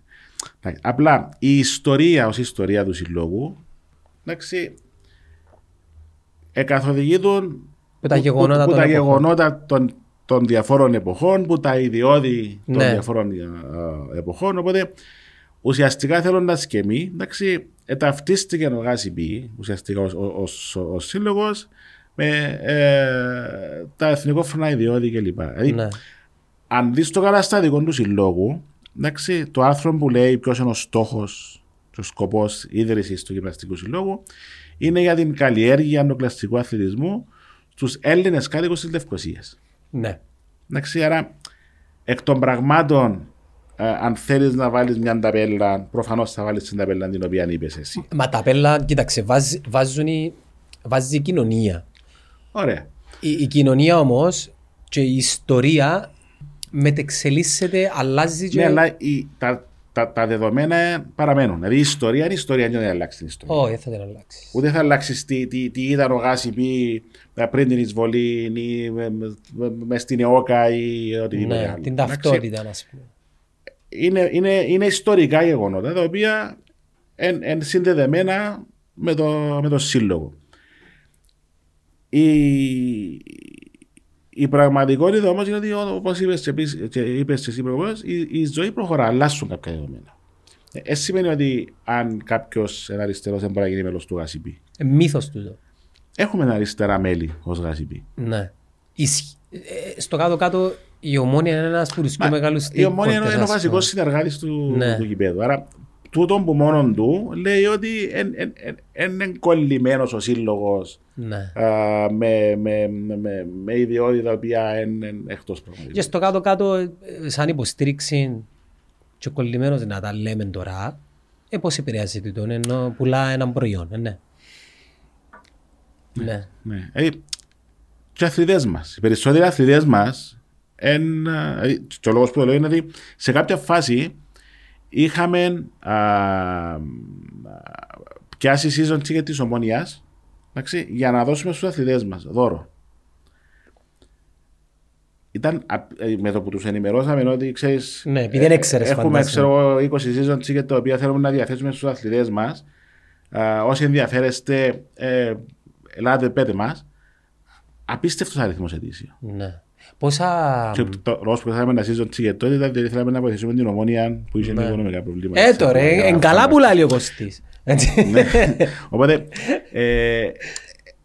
δεν θα βάλεις τα πέλαν πας στον ΓΑΣΥΠΗ ότι. Δεν είμαστε κόμμα που να πεις ότι αποκλείουμε τους υπόλοιπους. Πόσα παιδάκια και νέους απασχολεί ο ΓΑΣΥΠΗ? Σε αθλητές. Ναι. Κοίτα, μέσα στις ακαδημίες μας του Στίβου έχουμε σχεδόν τριακόσια μωρά. Και πόσο προσωπικό, part-time ή full-time απασχολεί με, με σκοπό, προπονητές. Ναι, με σκοπό να αναπτύσσει και προπονητικά του. Έχουμε γύρω στους είκοσι προπονητές Στίβου. Ναι. Μέσα στις ακαδημίες, μόνο τις ακαδημίες, έχουμε περίπου δέκα με δώδεκα προπονητές. Υπάρχει ζήτηση? Έχει πολλή ζήτηση. Ταλέντον υπάρχει? Πάντα υπάρχει ταλέντο. Πάντα υπάρχει ταλέντο. Το θέμα είναι πώς, το βοηθ, πώς βοηθούμε τους αθλητές να εξελιχθούν. Δεν mm. είναι εύκολο. Δηλαδή ο Στίβος είναι δύσκολο να αθλήμα. Με την έννοια του ότι Ένα ατομικό αθλήμα. Παίζουν ρόλο τα resources, Γιώργο. Και τα resources, ναι. Δηλαδή, ακόμα ναι. και το expertise σαν χώρα, τα resources. Είναι. Η αλλά... έφαση που διά ο ΚΟΑ στη στρατηγική κάθε ε, ξέρω εγώ, χρονιά. Έδια, τρία... ο ΚΟΑ έδια. Δεν έχει έφαση, δεν έχει στρατηγικές ο ΚΟΑ πάνω στο στίβο. Ναι. Ούτε είχε. Ε, κάτι που υποτιμούμε, και να το ξαναπώ, είναι το μέγεθος μας. Θεωρούμε ότι αν δεν στείλουμε έναν αθλητή στίβους στους Ολυμπιακούς Αγώνες, είναι αποτυχία. Όχι. Είναι επιτυχία να στείλουμε παραπάνω από ένα. Λαμβάνοντας υπόψη, φαντάζομαι τα κριτήρια εισδοχής. Και τούτο, ναι. Δηλαδή έχουν. Πολλά ψηλά. Και στον Απόστολο τον Παρέλη, ο οποίος για χρόνια ο top αθλητής μας. Δισκοβόλος. Εντάξει, τώρα. Δισκοβόλος. Εντάξει, τώρα έχουμε κι άλλους. Είναι η Φωτοπούλου κλπ. Αλλά ο Απόστολος είναι διαχρονικά και συμμετέχει στους Ολυμπιακούς Αγώνες του τελευταίους τέσσερις, νομίζω. Ε, πόσο δύσκολο είναι για έναν αθλητή να προπονείται στην Κύπρο με τα resources όπως είπες που έχουμε στην Κύπρο, αλλά να πιάνει τα όρια συμμετοχής στους Ολυμπιακούς Αγώνες. Και όχι μόνο να πιάνει, να μπαίνει και οχτάδα μάλιστα. Ναι. Να μιλούμε για Ολυμπιακούς Αγώνες, δηλαδή χώρες οι οποίες δεν, ιστορία... ξέρ, δεν ξέρουν ότι υπάρχουμε ως χώρα. Ιστορία, ανυπόβαθρο, ναι. Κουλτούρα. Ναι. Και Ε, παρόλα αυτά, έχουμε αθλητές του στίβου που διακρίνονται σε Ολυμπιακούς Αγώνες. Και διατηρείται και την Ακαδημία της, ε, το Franchesis Liverpool. Έχουμε ναι. και το Franchesis Liverpool, ναι, τελειώνει φέτος, δεν ξέρω αν θα το ανανεώσουμε. Ε, άλλα περίπου διακόσια μωρά, τα οποία προπονούνται καθημερινά για μένα. Ουσιαστικά τι γίνεται, έχεις δύο γήπεδα βοηθητικά, όπου καθημερινά φιλοξενείς γύρω στα πεντακόσια εξακόσια μωρά. Που προπονούνται, αθλούνται, κοινωνικοποιούνται. Ζωντανόν κύτταρο του αθλητισμού. Οπότε, τούτος είναι ο στόχος. Τα, τα, τα υπόλοιπα οικονομικά κλπ. Νομίζω έρχονται σε δεύτερη μοίρα. Νομίζω αν επέλθει οποιαδήποτε πτώση του Γάσιπη να έχει σοβαρό αντίκτυπο γενικά στον αθλητισμό. Ενάχει, ναι. Ε... Δηλαδή, σε μια τέτοια περίπτωση θα πρέπει να, να γίνει και μια προεργασία, μια συζήτηση που το ίδιο το κράτος. Ε, σκεφτήκαμε το. Επειδή θεωρώ ότι, ξέρεις, είναι όμορφα να λέμε ο αθλητισμός και η παιδεία και η υγεία, εννοείται, αλλά πρέπει να το αποδεικνύουμε και... Είναι. Λέω, αν έρθεις έναν απόγευμα, ναι, έτυχε. Τότε πολλές που φορές, ήρθες ναι. και είδες πόσα, πόσα μωρά εν, ε, κάθε ζωντανό, μέρα, είναι δηλαδή, απίστευτο να δεις. Και μιλούμε ότι είναι μέχρι ώρα οκτώ εννιά το βράδυ συνέχεια. Ναι, ναι. Έγινε. Γιωργάρα μου, ευχαριστώ πάρα πολύ, άρεσε μου πολλές συζήτηση. Να είσαι καλά. Και θα την ανανεώσουμε με την πρώτη ευκαιρία. Σου εύχομαι τα καλύτερα. Να σε ευχαριστώ καλά. Πολύ.